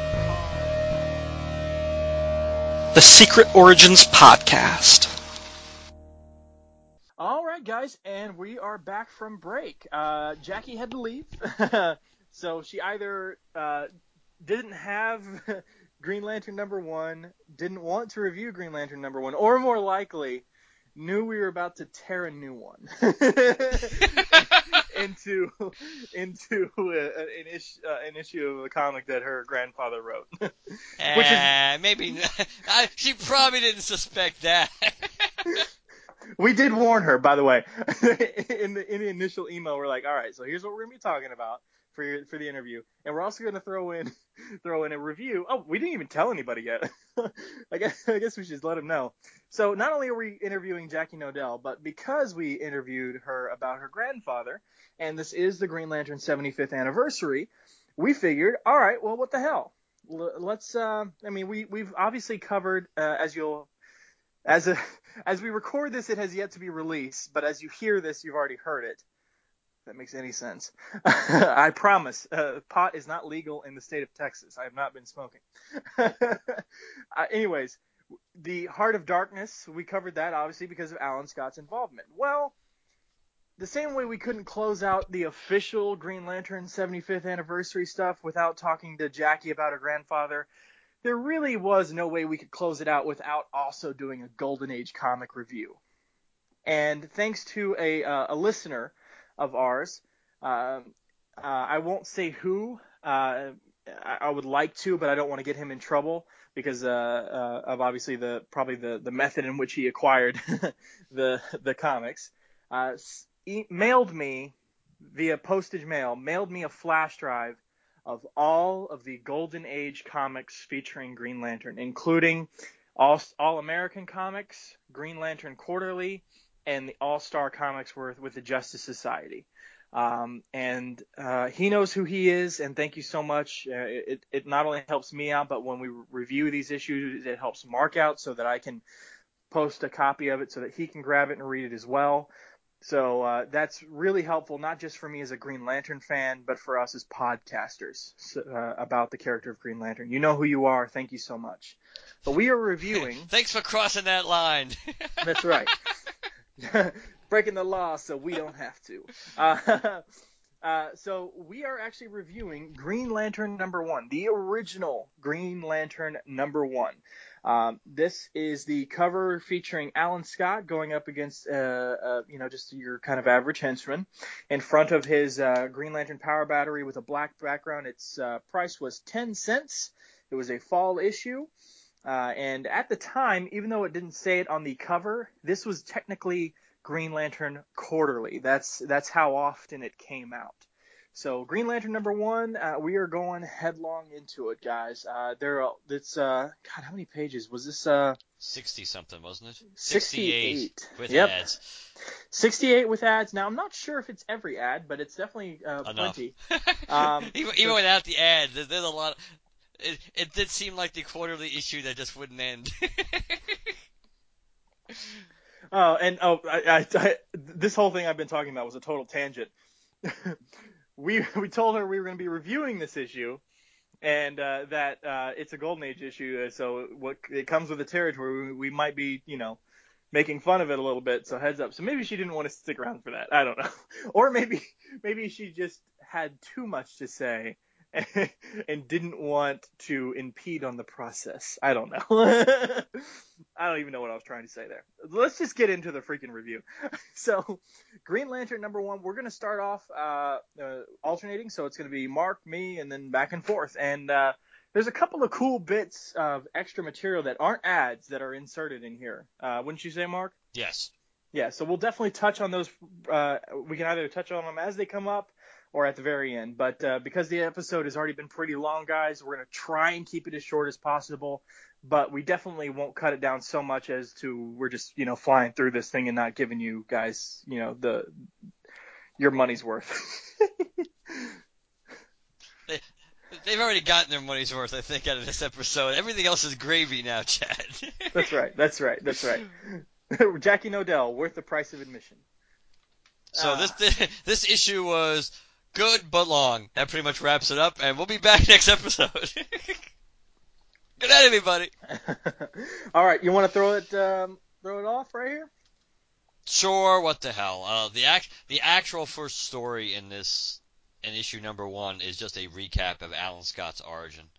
Which again, we've kind of decided we're not going to really go, you know, go in delve into it too much because most people kind of know the the basics of Alan Scott's origin relating to the train wreck and the you know getting the battery, the ring, all the, the whole thing. So that's Mhm. that's the first few pages basically of this issue, just to give the reader at the time, giving them the primer they need to know who the hell this character is that's going to dominate the next a thousand pages of this book.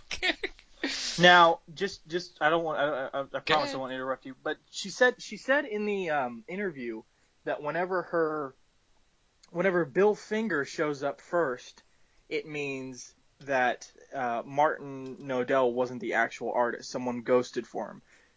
I'm assuming because uh, of uh, artists and creators didn't show up on the cover, she means per story. that's what I would assume too. Okay, so here with the origin, uh, so w- for each story, guys, we'll let you know whether or not that the order changes. So here on the recap of his origin, this is just two pages. Martin Nodell uh, is the name that appears first with Bill Finger next. So this is this is Martin Nodell artwork. Indeed, and the first story is the same too.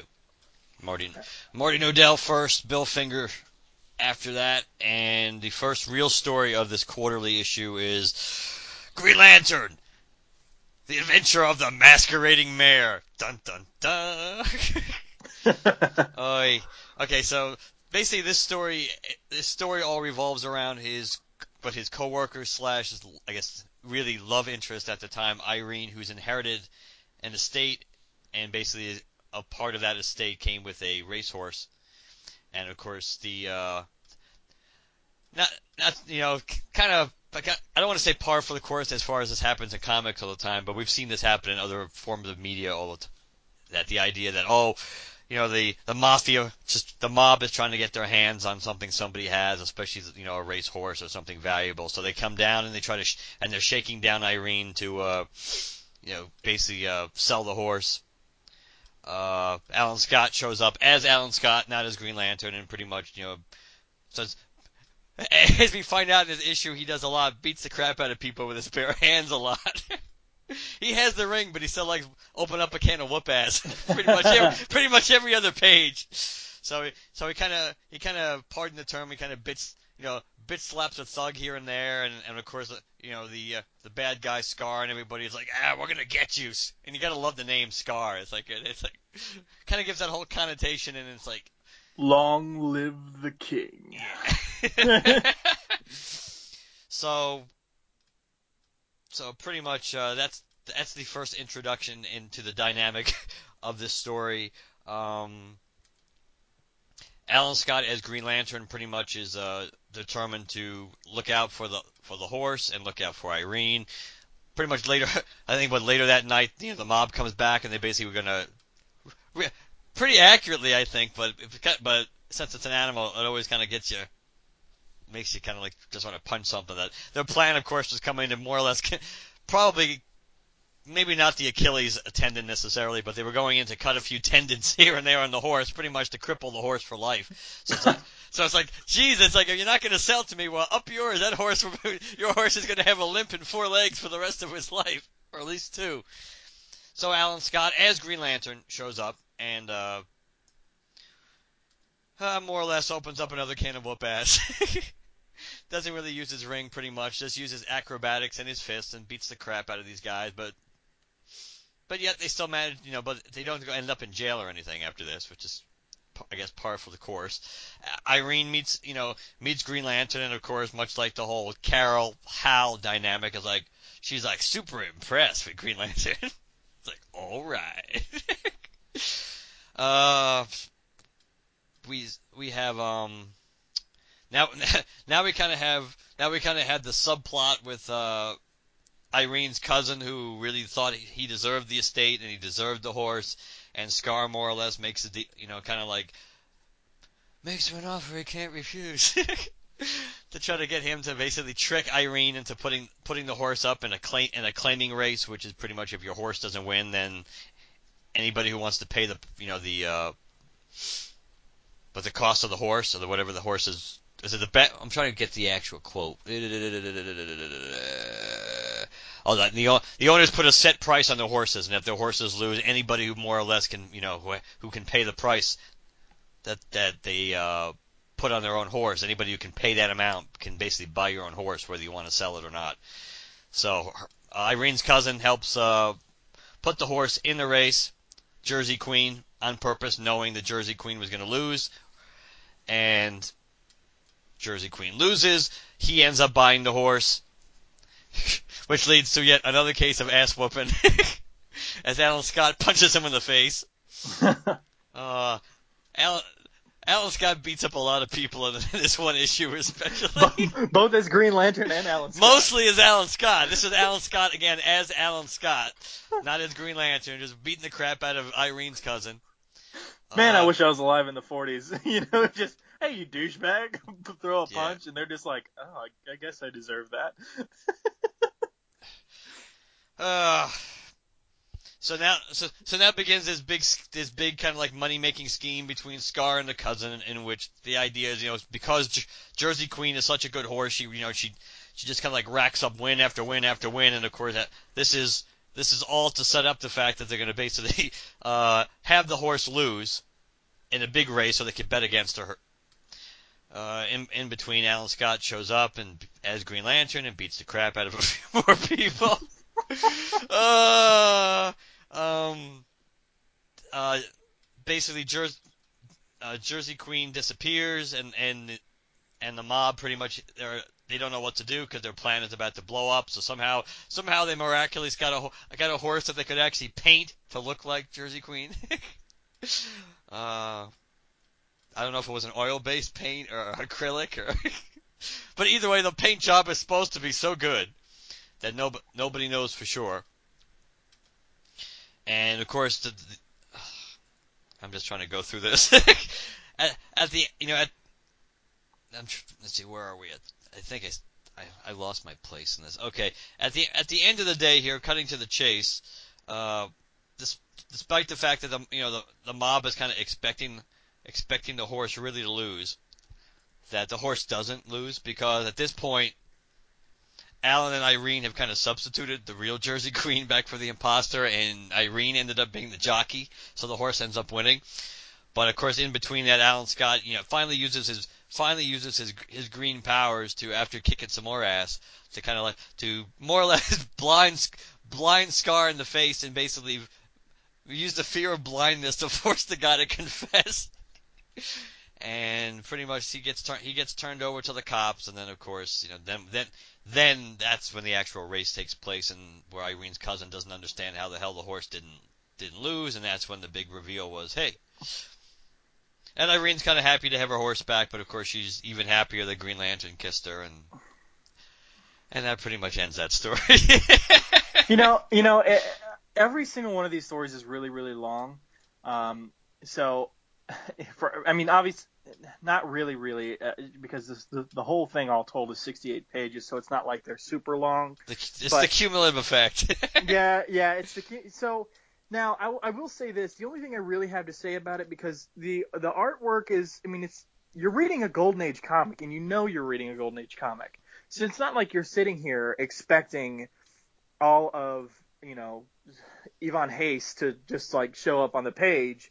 Um, but you know things uh, things where it really stands out are like close-ups, I would say. Um, really really good close-ups, not like action close-ups where um, uh, what's his name gets the beams in the eyes and stuff like that. Yep. Yeah, so uh, you don't, you don't you know not things like that, but just kind of nice little close-ups uh, do do fairly well. Now they're not super detailed because it's not you know Martin Nodell wasn't you know um, as Jacque said wasn't you know he was a very particular kind of artist. Um, other than that, I just think that the thing I love about this story is that this is Green Lantern, and it's, you know, at some point, you know, we're gonna have to cover a lot of Golden Age stuff, and I would love to. So I, but we haven't done that yet, so I don't know at what point in his development as uh, a hero, let alone his power set, Green Lantern is. So I don't know if this is completely out of character for him, but I just love that Green Lantern, uh, as we know him now, Green Lantern Alan Scott is dealing with someone fixing a horse race. and he was protecting the horsey too. Could be fair. that's, I mean, that's true. I'm just saying the caliber of of a hero like Green Lantern, and they made a, an entire story of him dealing with a fixed horse race. Green Lantern, he stole my creamsicle. I'll get that motherfucker with my bare hands. Oh, oh, oh!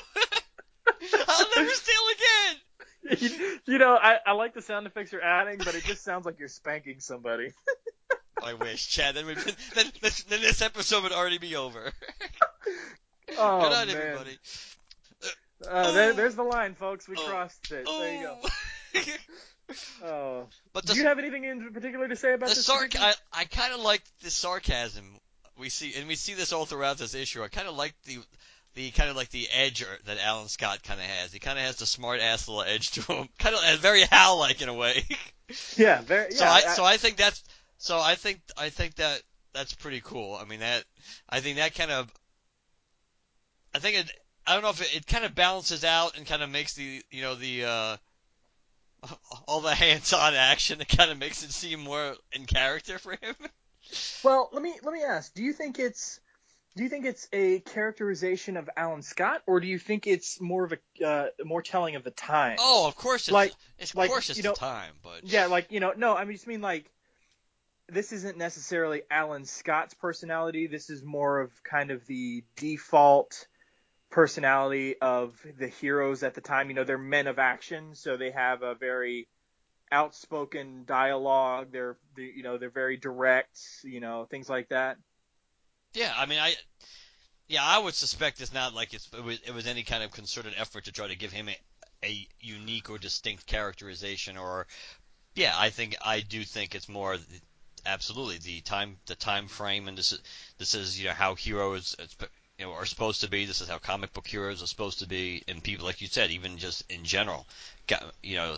Men were men, that kind of that kind of approach to it. So that's that's what I think. It's just it's just obviously it stands out because it because it doesn't really doesn't fit the way we tend to view Alan Scott today. Not talking about, of course, New Fifty Two Alan Scott. Talking about the Alan Scott that we came to get get, get used to later on in the Silver Age and then into the modern age. That uh, so it, it just seems a little more striking, especially no pun intended, because, because he's striking everyone.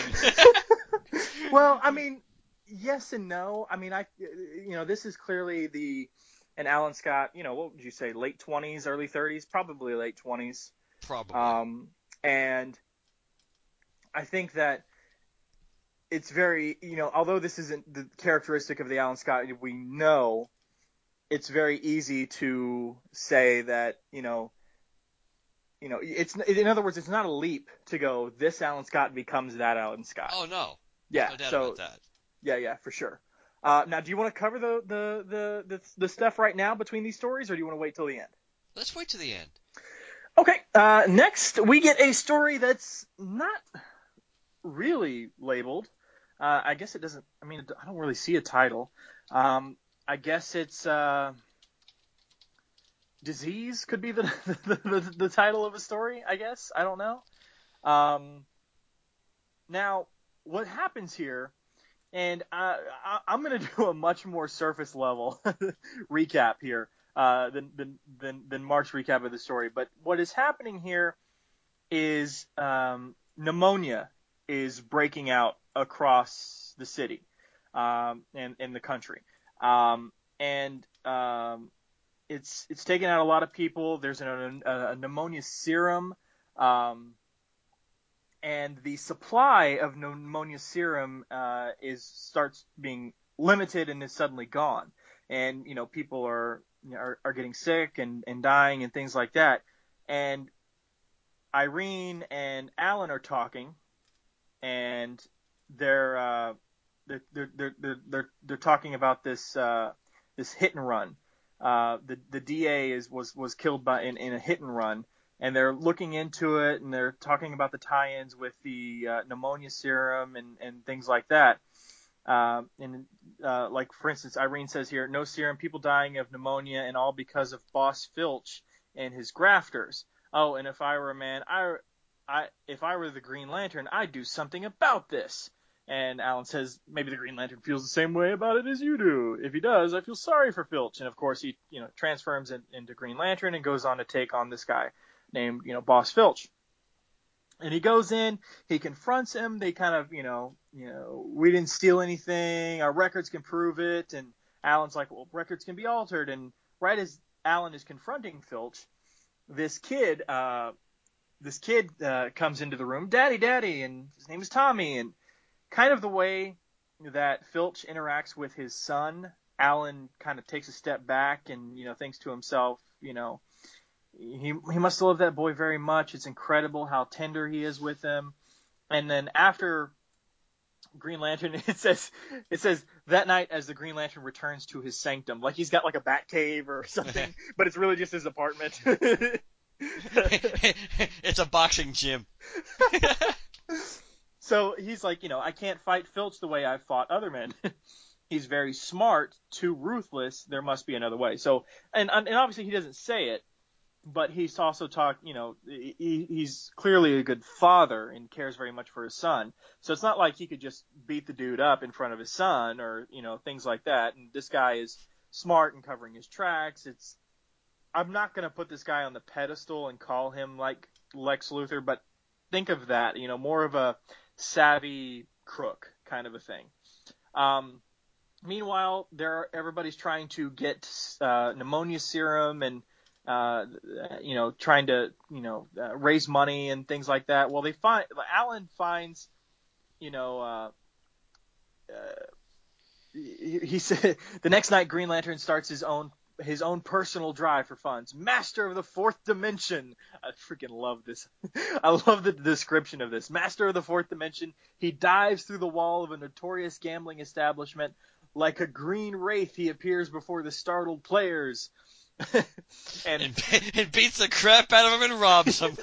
he beats he, he, beats the shit out of him, breaks a chair over him, and he as he's doing this, he says, "Do have a chair," and then smacks it across the and not even the torso. He is smacking it across the head of these two gentlemen and busting them up. Takes all the money, goes, gives the money to these nurses to for pneumonia serum. He says he'll bring some more tomorrow. He you know, takes out some more crooks, things like that. Robin Hood, Alan Scott. That's right. Green Lantern hands in amazing sum in pneumonia serum. This is the freaking longest headline ever. It's like half the paper. Green Lantern hands in amazing sum in pneumonia serum drive, visits many homes in effort to raise money. If you are visited by a masked man in a what does that say? In a something costume. I can't say if it says it's a bizarre. There we go. In a bizarre costume, don't be frightened. It's only Green Lantern asking for money to help. Good grief. Uh, and I let's see. The Eagle, that is the name of the paper. I'm just trying to see if there's any consistency here in, in the, the papers. If this is. No, no, because the first paper was Daily Globe. Damn it. I like cons- consistency like that. Like, you know, you can clearly tell that this is. Never mind. We'll get to that later. um, so, uh, he comes, he goes to one person's house because, you know, this, this headline had shown up in the paper across the city. And he goes to this, uh, you know these these people's house and he and suddenly he this one woman says but i just gave you a contribution you were here just a moment ago he's like i was are you, are you sure And then he decked her. No, only kidding. and then he punches her in the face clearly you can give You lying more bitch! Oh! god uh, I'm sorry. But it would have been funnier if he had Irene behind him and she decked her. You take this one, Irene. I have too much class. um, so he confronts this imposter, uh, takes him down, uh, and you know he gets the money and, and gives it to the doctors in the hospital, and then he goes to confront Filch again, and he's like, um, you know, I, I want a complete confession. He's like, you know, I'm not going to do it. And then Tommy, his son, comes out, and his son's like, you know, I don't feel good. My head hurts. I feel so cold. I don't feel good. And then he faints and he passes out. Well, clearly, you know, Tommy's got pneumonia and uh so you know that breaks Filch. He's like, you know, it can't be, not my Tommy, pneumonia. Call the hospital, get some serum. And Alan's like, well, it's not going to do any good, man. You, there is no ser- serum.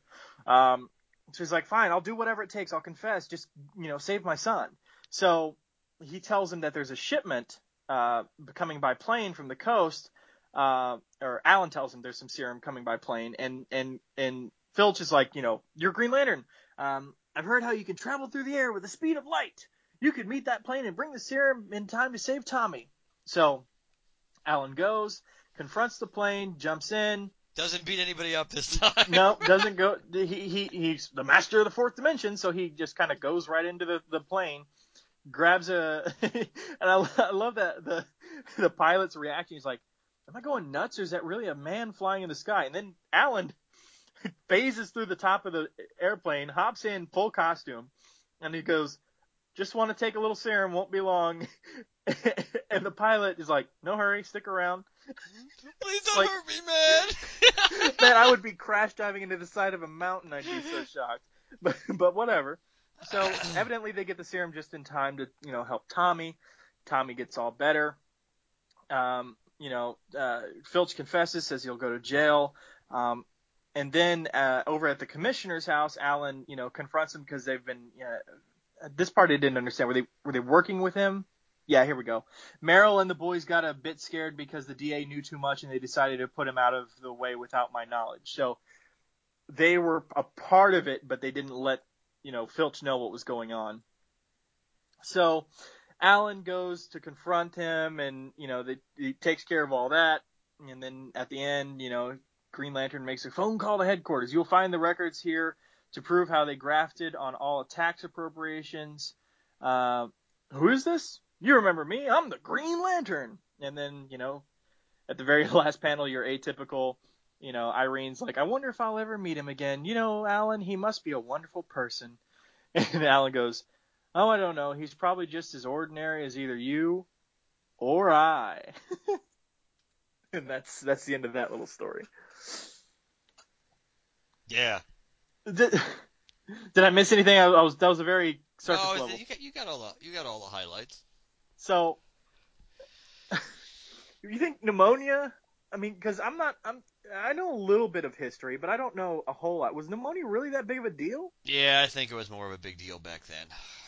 Because I mean, they're t- they're acting like Tommy's gonna die. like there's, and it's not like you know he caught pneumonia. He's got a high fever. We need to take care of him. There's a chance he could get worse. it is pneumonia is a death sentence if we don't take care of it. He's got the sniffles. Put the sheet over him.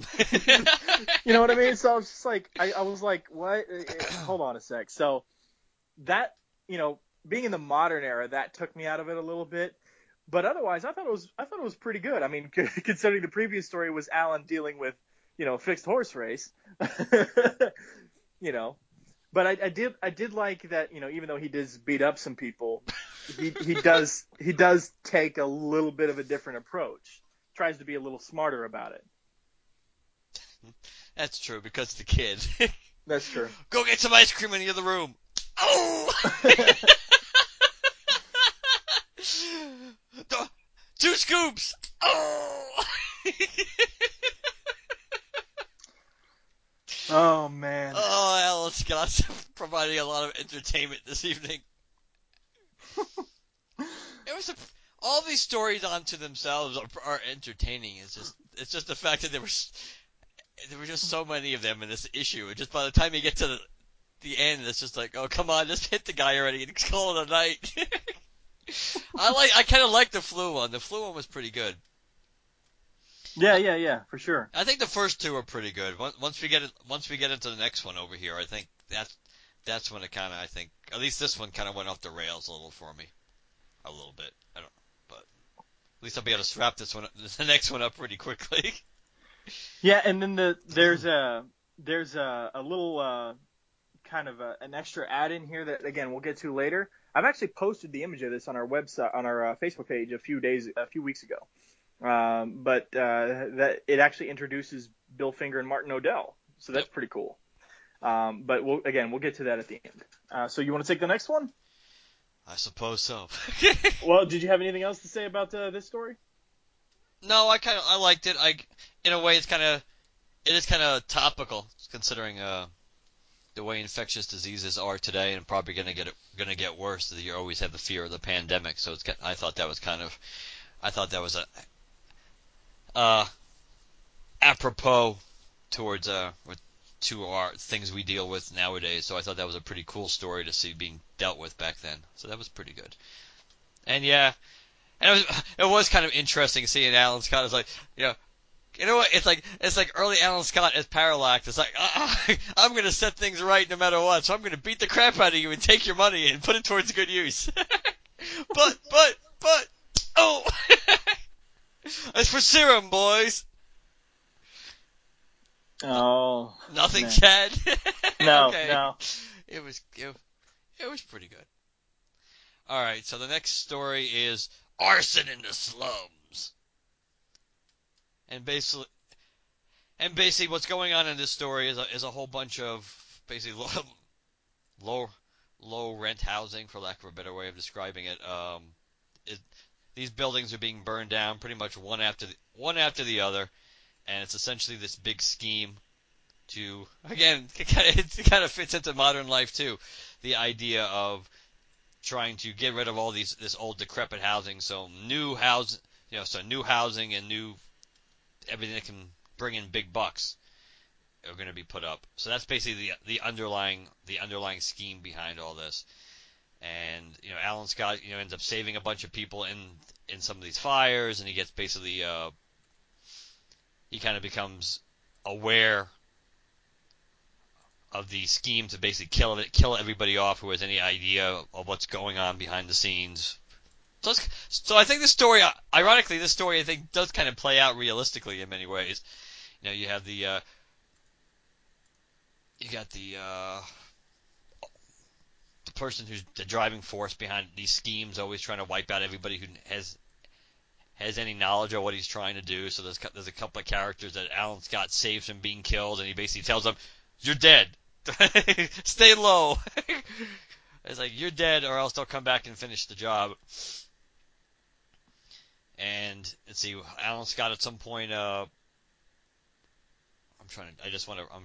I don't know if there's a lot of detail really to wrap up to go into in this one, but of course, eh, to, as Alan Scott pretty much, you know, you know, pretend pretends to be the big the big bad, so he can catch the rest of the guys' mob and everything behind the scenes and pulling off this, you know, that the the arson, and he, you know, a, relatively low in ass kicking in this story compared to the other two. A And- shortage, you might say. Yes, a shortage, a shortage of ass whooping. you know, and the slumlord pretty much. Well, of course, didn't really want to be a slumlord. He wanted to be a. he he wanted to be a Donald Trump like character. But so he pretty much ends up uh, being being brought to justice and blah blah blah blah. And the story kind of ends with you know that you know the uh, you know the the slum you know the the buildings the you know the tenements and the slums are going to be rebuilt for the people.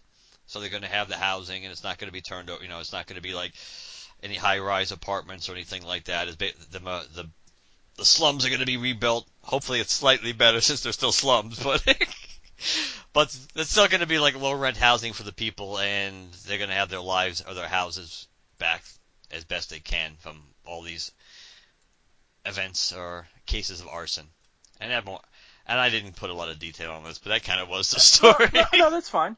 Uh, I mean, and I, I, don't want to take us off, off track, but this is this is kind of one of the reasons I really like uh, Alan Scott, uh, especially Golden Age Alan Scott, because we see that there are like there there are no issues too big or small for him. You know, he's a local boy.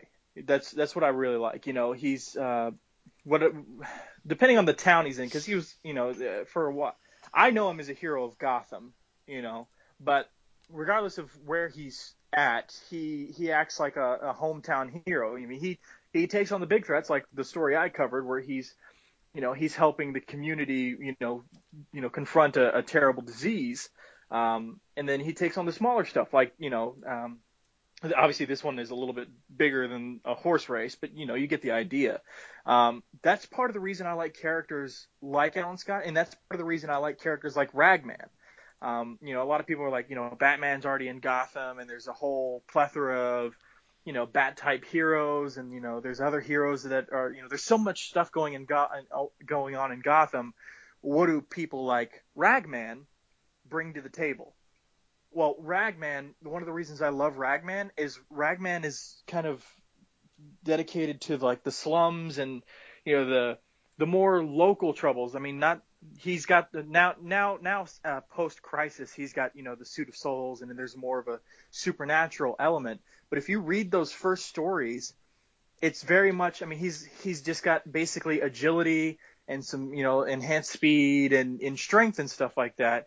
But that's about it and he takes on local trouble you know drug lords and and uh, local you know people trying to force people out of their homes and and stuff like that there's even though he's a hero, there's no problem that's too big for him. And in fact, he actually goes after the small stuff uh, because you know it's his home too. And that's what I like about Alan Scott, especially in the Golden Age, is there are those bigger stories, but towards the beginning, you know, regardless of you know if it was just a fact of the 40s that you know they're they felt that their audience would kind of more relate to this stuff than they would bigger stories. Doesn't matter. I'm reading it now and going, look at Alan Scott. He's taking on the big stuff and he's taking care of, you know, hearth and home. That's that's what I really enjoy about these stories. They might not be that exciting, but they still tell you a lot about the character himself and what he takes on. I agree. I think that I think that is true. It's a good ref, it's a good reflection of his character. The fact that he takes care of his own. It's the idea also that, like you said, whether it's big or small, if it you know if it affects people, especially people in in the in his area or people in general that he cares about, or just if it's in the bigger picture, you know, the right the wrong right or wrong aspect is is the driving force. So he's not afraid to get his hands dirty, regardless regardless of whether it's something is relatively minor and more personal, like the the horse racing thing, or whether as we've been kind of moving up the scales to to to bigger things with the with the arson and with the influenza thing. So, or pneumonia, Yeah. excuse me. And as we see, well, bigger things uh, outside of even the U.S. Yes, yes. He's branch. He's going on his world tour. Alan Scott International. International man of mystery. Um, I I, I kind of missed something in my story, uh, and I just I'd rather say it here than not say it at Okay. all. Um, you notice the second panel of that of my story? Let me go back. Uh, but uh, the death thing. Yeah, isn't that awesome? Yeah, it is cool. That, I mean, they go, so what we're what we're seeing, guys, and I, I told you that it's it's uh, pneumonia's happening. So, um, there's there's a panel where it says while an innocent city lies unprepared, an epidemic of pneumonia suddenly strikes with the swiftness and destructiveness of a cyclone. And rather just showing sick than sick people, uh, rather than just showing sick people, you see a silhouette of the city, and then a silhouette of people kind of keeling over and being sick. But above it all, you see this massive uh, death figure. You know, like the the hooded skeleton with a sickle, Yeah, swinging Reaper. his sickle. Yeah, the Reaper. And across his uh, his robes is the word pneumonia, which is really cool. I mean, I know it's I know it's you know, uh, this is the 1940s, so it's not like a spectacular drawing, but it is really cool that instead of just showing sick people in hospital beds, uh, like rows and rows of them, they went with this more. I don't know what's what's the adjective I'm looking for. Um, this more artistic representation Or symbolic. symbolic. There you go. There's more symbolic representation, and it's. I mean, it's. It fits with the story, but there's no other panel in this story like it. Plus, I like the white robes on on the Reaper instead of your typical black. Yeah, the white robes on the Reaper, um, and you know this is probably just an effect of of, of uh, coloring, but uh, uh, the the skeleton is kind of yellowish, pale yellow. That's kind of cool too. It's the only symbolic panel in the entire story. It's pretty cool. Yeah, that was a nice panel. Okay, uh, my story. I think you're. See, I think I kind of think the arson story was the worst. Was the worst one. So I when I realized when I'm going when I was finished mine, I'm looking ahead towards the next one. It's like, oh yeah, I kind even though even though reading reading Doiby over there is kind of hard from the translation point of view. The story was pretty good though. I thought. so I got the good one. Yeah, I think you got. I think you got a good one to wrap it up with. Well, I'll let you choose next time we do this. I'm not. Pick, I'm not complaining. I'm just saying. well, um, now we're gonna get to the actual inserts of the the cool stuff we told you about. Um, this one is just an ad, so I'll throw this one in here now. All Flash Quarterly number two is being uh, advertised here. Uh, it's uh, it says thanks a million boys and girls for the swell reception you gave the first All Flash Quarterly, uh, and, and of course All Flash features Jay Garrick. And it says a complete 64 page novel length story featuring the adventures of the Flash, fastest man alive, a fit companion to Superman and Batman. That's how they're advertising it. Um, and then right underneath it, uh, it says the Justice Society of America presents All Star Comics number seven. Uh, read the story of how we raise a thousand, um, no, a million dollars for refu- refugee children in the war torn democracies of Europe and Asia. So this is obviously the Justice Society kind of telling the kids. Um, and how our three honorary members helped Johnny Thunder out of a tight spot. Also in All Star number seven, we announced the results of your voting for the next honorary member, like Superman, Batman, and the Flash, and the new active member of the Justice Society of America. Don't miss it. Um, and that is uh, All Star Comics number seven, which I have somewhere in here. So after we I, I talked about my story, I'll tell you what those results are, so you don't have to wonder what it was like. Um, but uh, in between Mark and I's story is actually a story, uh, uh, a, kind of a comic strip. Sweet, how do you say that? Adeline. yes, Adeline. Probably Adeline. Adeline. Um, to be honest with you, I didn't read it. Uh, but it's it's it's kind of your uh, you know your atypical funny strip, you know your your Sunday funny kind of thing.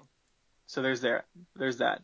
Um, and there's also now this this is really this is really um, I didn't read this, uh, but I wish I did. did you read this? I did not read. I skimmed through it ever so briefly, just because I, I just as far as seeing how long it was going to be, whether and then whether I, how it fa- factored into the issue review, whether I thought we needed to address it. So I kind of did not read the full story. So this is a it says a Hop Harrigan story, and the title is Trailers of Treachery. Now, this is a uh, a Green Lantern and Doiby Dickles story, but it's an all text story, which is really cool. Um, I uh, I mean I've I've I've seen a few Golden Age comics. This is gonna sound weird, in my time. Um, but this this um, this happens fairly regularly actually. There's a lot of uh, there's a lot of like little cool inserts, like we'll get to in a minute. A lot of cool ads, but I I did not expect to see a regular text feature in a comic book. And it, it happens, and I know I didn't give you all the issues, uh, Mark, but this happens almost in every issue of Quarterly. I mean, it, it, there's there's a text feature in there, and sometimes it's related, and sometimes it's a different story, and it's really cool. I didn't I I, I like how um, educational these comics get, and we'll we'll get to that with the inserts at the end here, but it's also educational in the terms that you get these comics, but they're also promoting reading by throwing in these text features. And the kids know it's about the character they're reading about because they include a picture of Doiby and a picture of Alan, which is really cool. and of course, one of the pictures of of Green Lantern is he's beating somebody up. That's right. Just in case you forgot, in case you forgot the, up to this point from reading the entire issue, here here's your hero beating the crap out of somebody again. Uh, so now this one, now uh, every single one we've done, but guys, by the way, we told you we'd let you know if it changes. It didn't change. Uh, Martin Nodell is listed as as first on all of these, so this is all Mart, Martin Nodell's uh, uh, artistic work. Uh, this is another one that doesn't have a title, uh, but let me read this first uh, little narrative piece because I think it's amusing. Anything smacking of injustice that happens within sh- shouting distance of Alan Scott is destined to be attacked and crushed by Green Lantern. But when that injustice occurs within shouting distance of Doiby Dickles, then the attack and subsequent crushing assumes almost comic and slapstick proportions. For Doiby is the Green Lantern's right hand man, and when he slugs 'em, they stays slug. so this is what we're in for, folks. Enough said. Um, so Alan Scott, young radio engineer, is called in by the president of the Apex Broadcasting System, uh, and he's uh, called in to cover uh, the uh, um, shortwave uh, uh, outlet down, the radio outlet down there. He's going to South America, in South America to kind of fix things, and he's going to go down there, and then he can, you know, Irene says, "I hear you're going." He's like, uh, "You know, you know, local boy makes good." So she, they go outside together. They come across Doiby, and evidently he uh, sprained his uh, uh, sprained his arm. Doc says he's got to lay off of it for a month, and you know, Alan's going down for uh, Alan's down go, going down to South America for a month. So he's like, "Hey, come on with me." Um, and Doiby's like, uh, "I'm gonna try and do this." South America that is where they have them fancy senoritas. Uh, I, I, see, I, I don't. I suddenly got a weird accent. That's where they have them fancy senoritas. What does them tangos and things? That is that is for me. I am with yous. I, see, I, I, am from the south, so I can't do it. I'm guessing it's a Jersey thing. Is that is that what it they're may, trying to? Yeah, maybe it's like, maybe, yeah, maybe it's more like, hey, South America, where them fancy senoritas, Yeah. them yous. yeah. So I'm just gonna read it, then then try because I'm from the South and I was born and raised in the South and I went to New York for like all of a few days. So it's not like I have extensive history and ability to mimic the Jersey type accent uh, or Joyzy type accent. So this is this one's kind of funny. Alan's packing for his trip and he's go he grabs his lantern and goes. I wonder if I should take the lamp along. there may be trouble. Perhaps I'd better. Whereas nowadays, like, why the hell would you go anywhere without it? so Alan and uh, Doiby get on a plane and then a ferry and everything and head down to South America. They get attacked. Evidently, a civil war is now erupting. Uh, with all the shots being fired, a horse gets spooked. A kid is about to get trampled. Alan takes care of it. Uh, they get down and by to taking care of it, he, we don't mean that he hit the horse. he punched the horse. no blazing saddles here. He does not hit the horse. Anagram from Mongol. Uh, oh man, where the white women at? That's my favorite line. uh, uh, but anyways, uh, so they're talk. Uh, they get down to the radio thing, and then they kind of get the uh, update on what's going on with this the civil war in the area. Doiby hails a taxi, and then he says, "I just came into this burg by riverboat, so how about taking me on a sightseeing tour?" And evidently, this is a password. Uh, so he takes them out miles out of town, and they say, you know, you must be Kraut. Uh, you must be the Kraut from the fatherland. Welcome. And he's No, like, you must be Kraut from father. yeah, you. Oh, well, yeah, it must be Kraut. yeah, be, be- because they're so orig- There's such original names in this story, which is which we know it's from the time frame. yeah. So we're not really making fun of it. But it's just kind of funny. Oh, it's a German and his name is Kraut. right around right. the time of World War II. Yes. Yes. So, uh, so, and the guy goes, "I must compliment you on your disguise. No one would ever suppose you to be anything but a complete moron in that disguise." and Doiby goes, "A moron?" He's thinking to himself, "A moron? What? What's he mean by that crack?" and so they start, you know, and then this guy, it's, you know, the United States will soon fall before the might of the fatherland. And and Doiby goes, "Oh yeah," and then he punches him in the face. and then he gets knocked out, and then Alan is told that you know Doiby's been taken. He goes recharges, um, goes to confront these folks. Alan shows up just in the nick of time as they're you know put Doiby in front of a firing squad. And then Alan goes and socks some people, and evident, evi- evi- evi- evi- evidently Alan's move is punching. Doiby's move is tackling. Uh, uh, and then as he tackles a dude, he grabs him by the head and starts slamming his head into the ground. and his little word bubble says, "Your head is." Oh no, Chi, your head is just like a rubber ball. It bounces up and down. It's just like you can just picture Doiby just pounding this dude's head in the sand. And then you, if you look at the next panel on the next page, this dude is face down in the dirt. I know his head looks like his head is caved in. Doiby tackles another one and then punches him. Um, and then Alan's like, "Hey, calm down, man." Uh, and then Doiby That's goes. my friggin' job. Do- uh, Alan goes to take on all the rest of the soldiers. Uh, you know, uses his ring to light some, you know, some green emerald fire. that last panel, it looks like Alan is trying to pull his best Batman. Yes. Or, or the Spectre, one of the two. That's right. He's got his cape swirled around. To throw down your guns and surrender. Surrender. And then he goes and heats up a couple of tanks, takes care of a Unabomber. um, and you know, you know, take throws throws the the pilot into an open well, and then has time to make a crap uh, a crack a crack. He probably had time for that too, but that was after the mission. He says, "I don't think I should have dropped that rat into the well. He might pollute the water." and then uh, they all talk about, you know, the, you know, Alan says, "Why did you revolt? You have a fine democracy. You are able to think and speak as you like. You are not starving." And everybody's like, "It's true. We have fought a senseless war." It's like Alan speaks all two sentences, and they're like, "You know what? We are dumb." We don't even understand English, but you speak the truth, my friend. and then the Civil War is evidently done, taken care of, and then uh, one of the guys is like, you know, uh, uh, Alan uh, Doiby uh, tips the the taxi driver. He's like, "Thank you, Senor. Thank you, thank you, thank you," and kisses Doiby on the cheek. And Alan goes, or Doiby goes. Nobody can do that to Doiby Dickles and get away with it. so Alan goes, take it easy. The driver's just happy you gave him so much money. He thought you wanted to buy his cab. You own the cab now.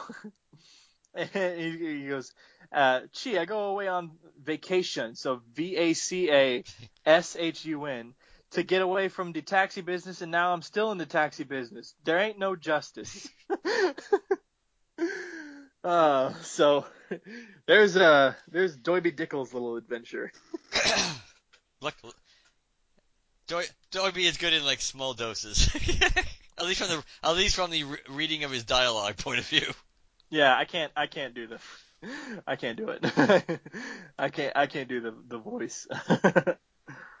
I'll have to I'll have to work on that, guys. Maybe, maybe we'll have a guest voice for Doiby Dickles. Oh, that would be awesome. Anybody can do a really good, uh, really thick, Joyzy accent. Um, let us know, and of course we'll give you plenty of advance notice. let us know, and we'll uh, we'll uh, we'll we'll we'll have you pre-record some stuff so we can do that. and Meg, this means you. That's right, Meg. You are We want you. of Joyzy Dickles. we don't want any other auditions. We want you. That's right. All right, so what do you think? I like that. I like the story. It, Right. Was it a little? I mean, was it a little? I don't know. maybe idealistic is the wrong word, but what maybe uh maybe too simplistic on some levels, just about the but about the um. It was a little too con- as we as you pointed out, it was a little too convenient how at the end it's like, uh, "Hey, what are you fighting for?" It's like, "You're right, you know, we were tricked by the nut by that crowd, that that crowd named Crowd." um, but I I kind of like the idea, you know, kind of the kind of, but the little, you know, the time frame that they're in, kind of getting the taking the anti-German shots there, and being smart enough to, you know, kind of. Re- talk about you know the Germans still you know Germans as a threat obviously and everything. So I thought that was pretty that, that was pretty cool. Uh, it was it was nice to see Alan Scott, excuse me, out of his element, like you said, since he was in a he was in a different country and everything, and so that was kind of cool. Uh, I like the you know the buddy. It's it's always good the buddy buddy stuff with him and Doiby is always cool. So so that that was good. I thought it was a pretty good story. Like I said, I think the I think the arson story was probably the least impressive of, of what the main four in the book that we dealt with. So it was I enjoyed it. Yeah, for sure.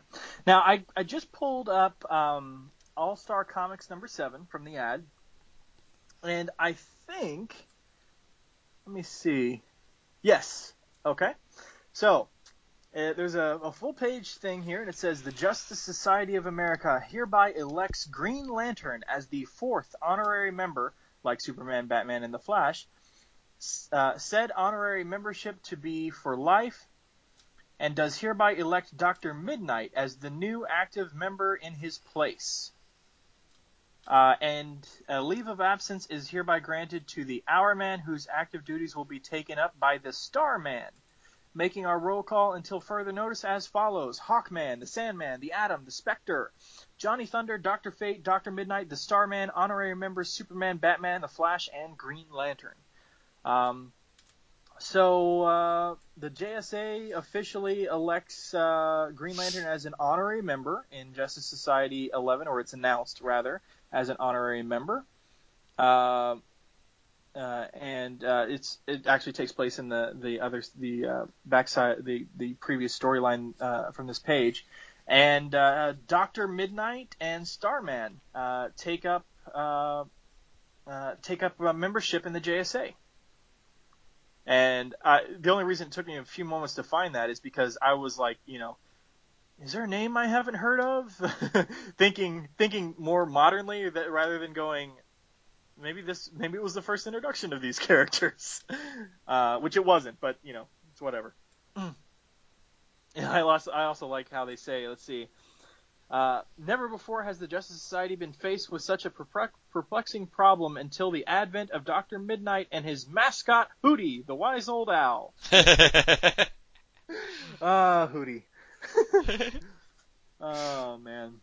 And then there's like a little message from uh, Green uh, Green Lantern. Thanks, boys and girls, for voting me the next honorary member of the Justice Society of America, and a whole book of my own, like Superman, Batman, and the Flash. Here it is, and it shows the issue we just reviewed. Uh, it's, it's a full ad for it. It says on sale everywhere, September 26th.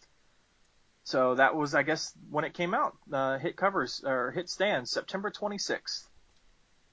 That's awesome. Very nice. All right. Anything else you want to say about the actual issue before we go into the uh, or the or the story before we go into the the little inserts? It was it was I think it was kind of fun going back and reading it reading the not just a golden age story but pretty much you know the beginning of you know the Green Lantern run if you will uh, at least as far as a book titled Green Lantern. uh, and it also was interesting besides the stories in the issue, just seeing,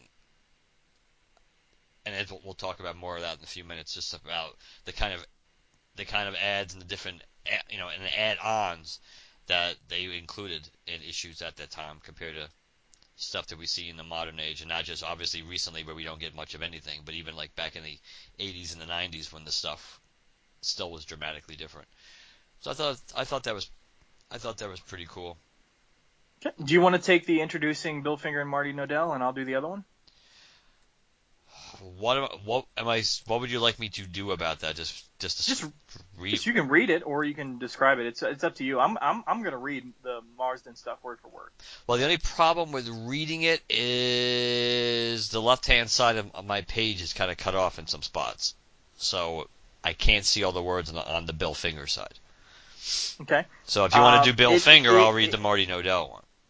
Okay, yeah, we'll split it up like that, and I'll I'll read the Marston stuff uh, right now, uh, and we'll get to the Bill Finger. Okay.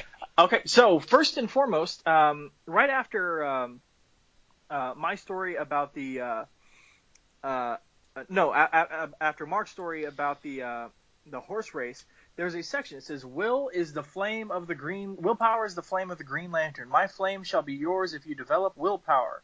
Uh, by Dr. William Moulton Marston, and you guys should know that name for a couple of reasons. One, uh, he has been credited as the inventor of the lie detector test, but more importantly, he is the creator of Wonder Woman. Um, and it's really cool to see his name pop up in here. And now, Mark, uh, I had you pull up a Wikipedia page. What was his profession for those for those who are listening? Doo-doo-doo. He was an American psychologist, lawyer, inventor, and comic book writer. Okay, so there you go. Psychologist. Uh, so he's got a lot of stuff. Now, for those of you who are more steeped in uh, comic history, William Moulton Marston had a very uh, uh, unique personal life. Uh, Mark, I'm not sure if you, you've ever heard, but uh, he had a wife and then kind of like a live-in girlfriend kind of a thing. Um, you know, uh, obviously, if you've ever read Golden Age Wonder Woman, she was tied up a lot. He had a lot of unique ideas on, uh, you know, uh, woman power and feminism and, and stuff like that. Um, so he had a he had a, a kind of a, a weird personal life and, and uh, unique little uh, uh, look on on the world. Um, but it was really cool to see his name pop up in here. In this section, I'm gonna read it to you guys. It says. Boys and girls, willpower is the strongest force in the world. If you've got willpower, you can overcome every obstacle and difficulty in your life. If you haven't got willpower, you'll never get anywhere, no matter how smart or good looking you may be. Willpower gets you what you want. Lack of willpower loses you what you've got. What is willpower? It is the power to keep on trying with all your might and carry out your purpose. The harder a thing is, the more determined you are to do it. That is willpower. The way to develop willpower is this pick out things that are very hard for you to do and make yourself do them. I know a little crippled boy who lived a long way from school. It hurt him terribly to walk. At school, his feelings were hurt by the boys teasing him, but that lad never missed a day the whole school year. There's willpower for you. His willpower won him the best marks in his class. It even won him first prize in a swimming meet. That boy will get where whatever he goes. Yeah. I guess he meant wherever, but it says that boy will get whatever he goes after whatever he goes after. There you go, because he has developed willpower. Here are some ways that children I know have developed willpower. A little girl who was afraid of thunder and lightning woke up frightened to death by a terrific storm, but instead of crying, she made herself get up and shut the window. She's a brave girl now, about everything. Another girl was afraid to dive off the float. She did it, however, and became the best diver at the beach.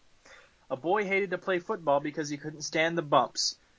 But just the same, he made himself come out for his school team, and now he's captain. Another boy became was becoming very unpopular because he got mad every time he lost a game.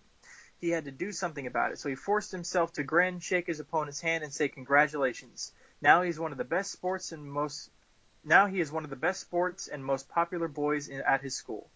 These boys and girls are all happy and successful youngsters today because they kept on doing the thing that made the, that had them licked and so developed willpower. You can do the same. I hope you will. The Green Lantern's flame isn't make believe. It's absolutely real. It is burning right now in your brain. It's your willpower. See that you use it every day, as Alan Scott does, and thus make your willpower grow. On the next page are illustrated some very well known examples of willpower taken from American history. And then he goes in to explain uh, uh, General George Washington at Valley Forge and General Ulysses S. Grant, who never retreated. So uh, I would read those, but those are just kind of uh, re um, condensed recaps of those moments in history with the positive willpower spin. That's a good way of describing it. Yeah.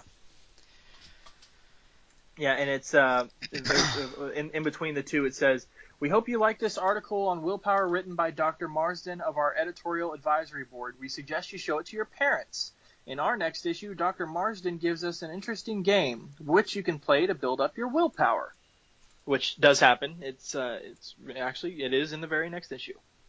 Um, but uh, I thought that was really cool. Um, now, clearly, uh, because there is no Comics Code logo on this uh, this uh, this issue, the Comics Code had not yet happened. But there was a negative air slowly building about comics uh, at this point in history. So it's really cool, not only that they included things like text pieces, which I said was cool because it encouraged reading for these kids, but it also included little articles like this that teaching these kids how to be better children, you know, be more go-getters, more active and things like that. And it's, you can especially see it in that little bubble I just read where it says, show this to your parents. You know, kind of, kind of help, help, help us help you to keep reading these, these comics. but what, do you, what did you think of it? I thought it was so cool um, because I didn't, I, did I give you any warning that this was in there? No, no, no, no. Okay, No. so what did you think when you when you turned the page and saw that? I thought it was pretty interesting. I I kind of enjoyed it. I you definitely can trace you know by just by just by looking at this and reading into it, you kind of get the kind of an, the emotional spectrum kind of vibe off of this article. Um, almost like that you can almost like a beginning foundation of that idea of how important uh, willpower is in general. But just but just it's hard to describe everything how I felt when I read it. But it's, it's I thought I I thought it was a good job at again trying to in a way explain explain Alan's powers. I guess uh, underlying explain like you know why Alan's power Alan's powers are so impressive or why you know on this even if you didn't think oh yeah he's got this green ring. But the reason why you know it's so important is because of what's driving it and why that is so so powerful. But then just the way they bran- they branch it off into everything in, in the big picture about how you know willpower and essentially believing in yourself is so important. So even from a pep talk point of view, it was it, it was pretty pretty good. And and you, a lot of people will probably you know hear that and think it's you know that's cheesy or blah blah blah. Guys, you know the modern era, we are. I mean, and, the I'm not saying everybody's going to feel this way, but the modern era is very much comics. Comics are more mature. You know, we we kind of retaliate and and you know are quick to defend comics when someone tells you know oh you read comics uh, comics are for kids dude you know they're very immature you know these days we we leap to their defense as a mature you know sophisticated medium back then these really were for kids so uh it, it it's it's pretty you know I think it's pretty uh, it's it's it's well aimed. It's it inclu- the words that it includes um, aren't super uh, elementary, um, but it's not. You know, it, it I, I could definitely see. You know, if if my kid was reading it back then and I had a more open mind, I'd be like, all right, this is this is this isn't bad. You know, there's a couple of words that my kid might ask me about. You know, but it's definitely helping him learn how to read. So that's pretty cool and it's giving him a little propagandic type uh, pep talk, but you know, whatever gets him off his ass. Yeah. Put the cookie down. That's right. That's right. But I like it, uh, especially you know uh, from from from Marston, you know, writing it. I was expecting, you know, to come across you know a, a sentence or two that I went, oh, there's Marston, but no, it works just fine especially for the times. Yes. Now, uh, the other page in here is introducing Bill Finger and Marty Nodell, creators of Green Lantern. Okay, now I, okay, it was it was just a sizing issue. I so I now I can actually see everything again. Okay, do you want to take Bill Finger and then I'll do Martin Del- Nodell, or do you want to take Martin Nodell, I'll do Bill Finger? I'll stick with Martin Nodell, but I but I just wanted to. It was just the way the page was sized. So so now I get this. Now the whole thing's back. So Okay, well we'll do it out of order then. Go ahead with Martin Nodell. okay, let me, let me slide it over a tad. Martin Nodell, The artist behind the scenes of Green Lantern's activities is a is a frustrated actor, as we heard about anyway, but who was born in Philadelphia, November fifteenth, nineteen fifteen. He did not live in one city more than two years at a time from the day of his birth until he was ten, at which time his parents finally settled down in Chicago. He attended art schools in Chicago, but found himself attracted more to the footlights than to the drawing board.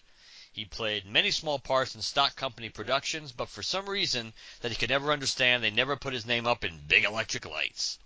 Since he had to eat, he discovered that he could make a little money by selling caricatures for theatrical publicity work from time to time when he wasn't rehearsing parts of another flop production. kind of an interesting way of writing these. uh, he came east to New York at the age of 18, somewhat disillusioned about the intelligence of Chicago casting directors. uh, well, he, I'm, I'm glad he had given up acting at this point because he pretty much was out of business if he hadn't. Uh, about the intelligence of Chicago casting directors and hoped to meet one in New York who really had some sense. uh, I didn't re- rereading this. I didn't realize how funny these actually was. Again, he discovered that art directors and editors liked him better than casting directors, so in spite of himself, he found he was getting a fairly good reputation as an artist. However, even when he started to climb above his financial difficulties, when friends would ask him what he was doing, he would simply shrug and say, I'm between plays. Finally, he decided he had had enough. Something had to be done.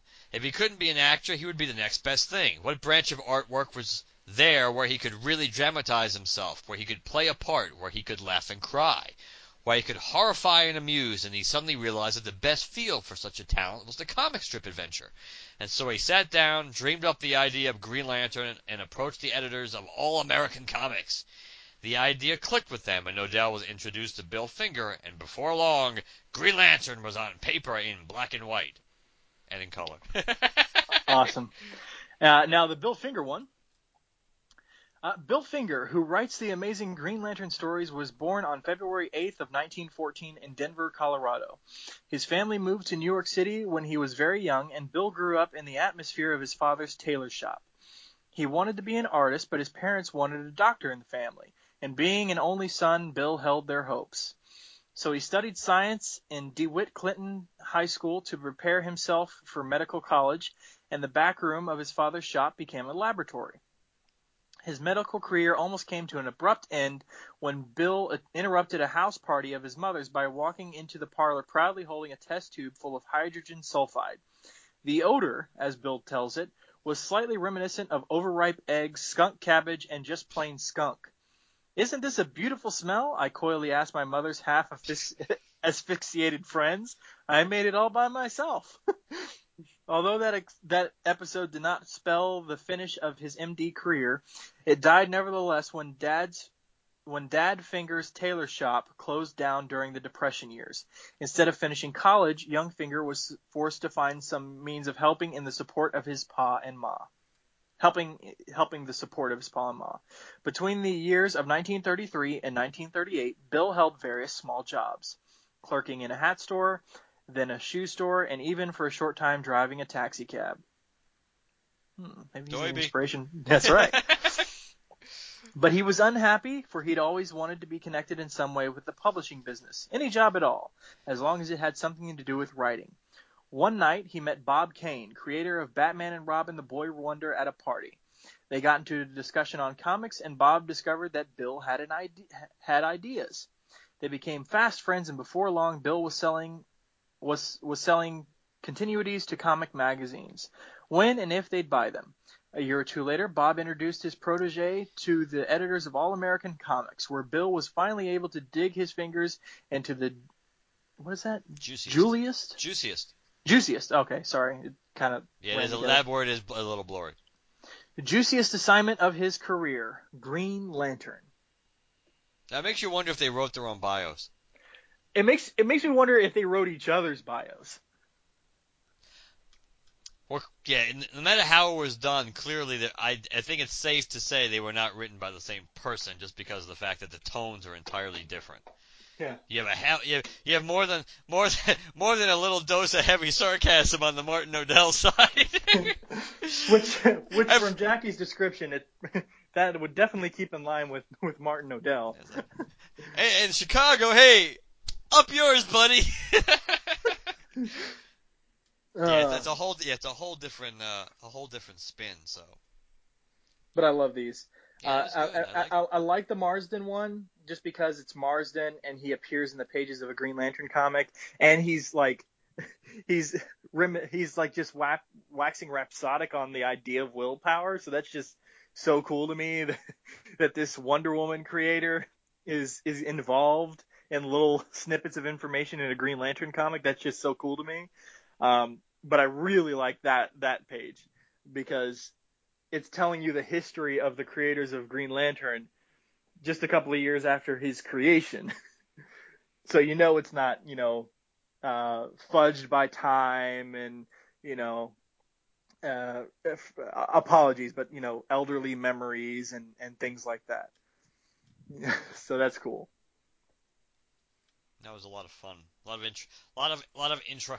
It's it's always good to go back and you kind of get not just the, the sense and, and the flavor of the time. It's just just to just to see how comics have changed, let alone the, the where you where you were in the world or the society at the time. It's just good, to, just interesting to see how comics had changed. And as we kind of mentioned, this was even the style, not just of the art, but especially the art, maybe even more than, than the story. Uh, that is still very comic strippy of the time, you know, which was you know how which would make sense how comic books looked originally, as opposed to having kind of like you know evolving over time into a diff you know in a different to just overall have a different vibe and a different look to them have, as detail became more and more important.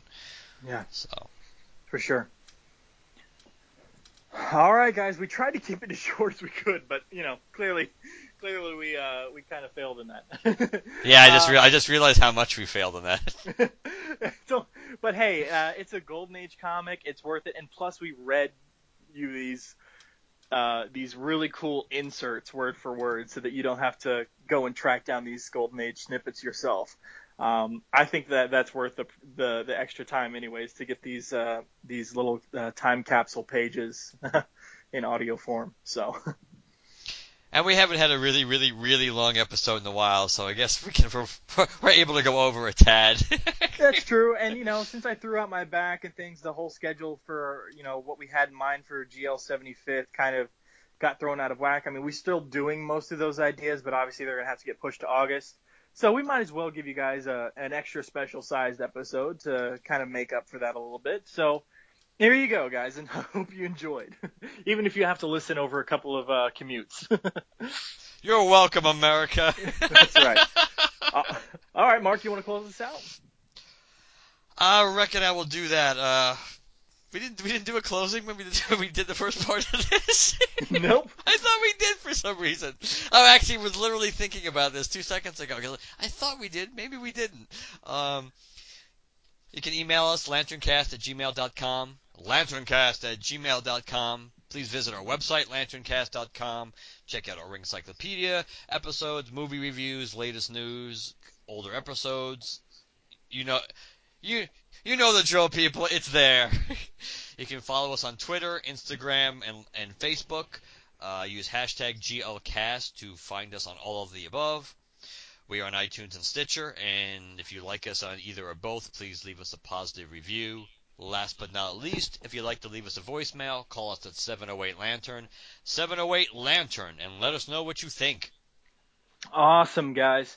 Uh, so again, hope you enjoyed it. And again, this was a part of the massive Green Lantern 75th uh, celebration. Search across the internet for the hashtag GL75th. So GL75TH, and you'll find plenty of awesome uh, bits of content, including our own, to celebrate uh, the character and concept of Green Lantern. Uh, Mark and I will be continuing this throughout the rest of the year. Uh, our bigger ideas obviously are probably coming in August, just because we already have them kind of scheduled out. Um, but I'm sure there'll be some more, uh, you know, big and cool ideas that we'll have that we'll kind of post sporadically throughout the rest of the year, because the celebration and life of a character like Green Lantern shouldn't be relegated to just two months. We just kind of did that just so you know if people wanted to participate, they kind of had a clear window to do so. Um, but it'll the the celebration continues. Um, so hopefully you guys enjoyed what we've been able to put together so far and what we have coming up. Uh, and uh, just uh, to throw it out there, uh, I actually showed up, and and this was several months ago. So Mark, I don't even know if you remember me telling you about this, but I showed up on a, another podcast that you actually heard advertised earlier in the episode, the uh, the uh, uh, Secret Origins podcast with Ryan Daly, where myself and uh, Sean Engel, uh, along with Ryan Daly, covered uh, the issue of Secret Origins that covers the Golden Age, or not the Golden Age, the uh, yes, the Golden Age Sandman and the origin of Guy Gardner. Nice. So so uh, that that that is actually out now. Uh, the only reason it hasn't been mentioned until this point is because I recorded it with Sean and Ryan like back in May or something like that, and it didn't just it didn't release until as we record this uh, just about a week ago. so it is out now. Uh, as you guys uh, hear this, it released uh, earlier this month. Uh, and uh, hopefully you guys go out check that out. I can't remember the exact episode number, but uh, it's the Secret Origins podcast. Definitely go check that out. And that is part of the GL 75th celebration. Very nice. All right, guys. We'll we'll talk to you later, and uh, happy 75th anniversary, Alan Scott, and all Green Lanterns everywhere. Yeah. keep, keep the green light burning. nice. all right, guys. We'll talk to you later. Good night, everybody.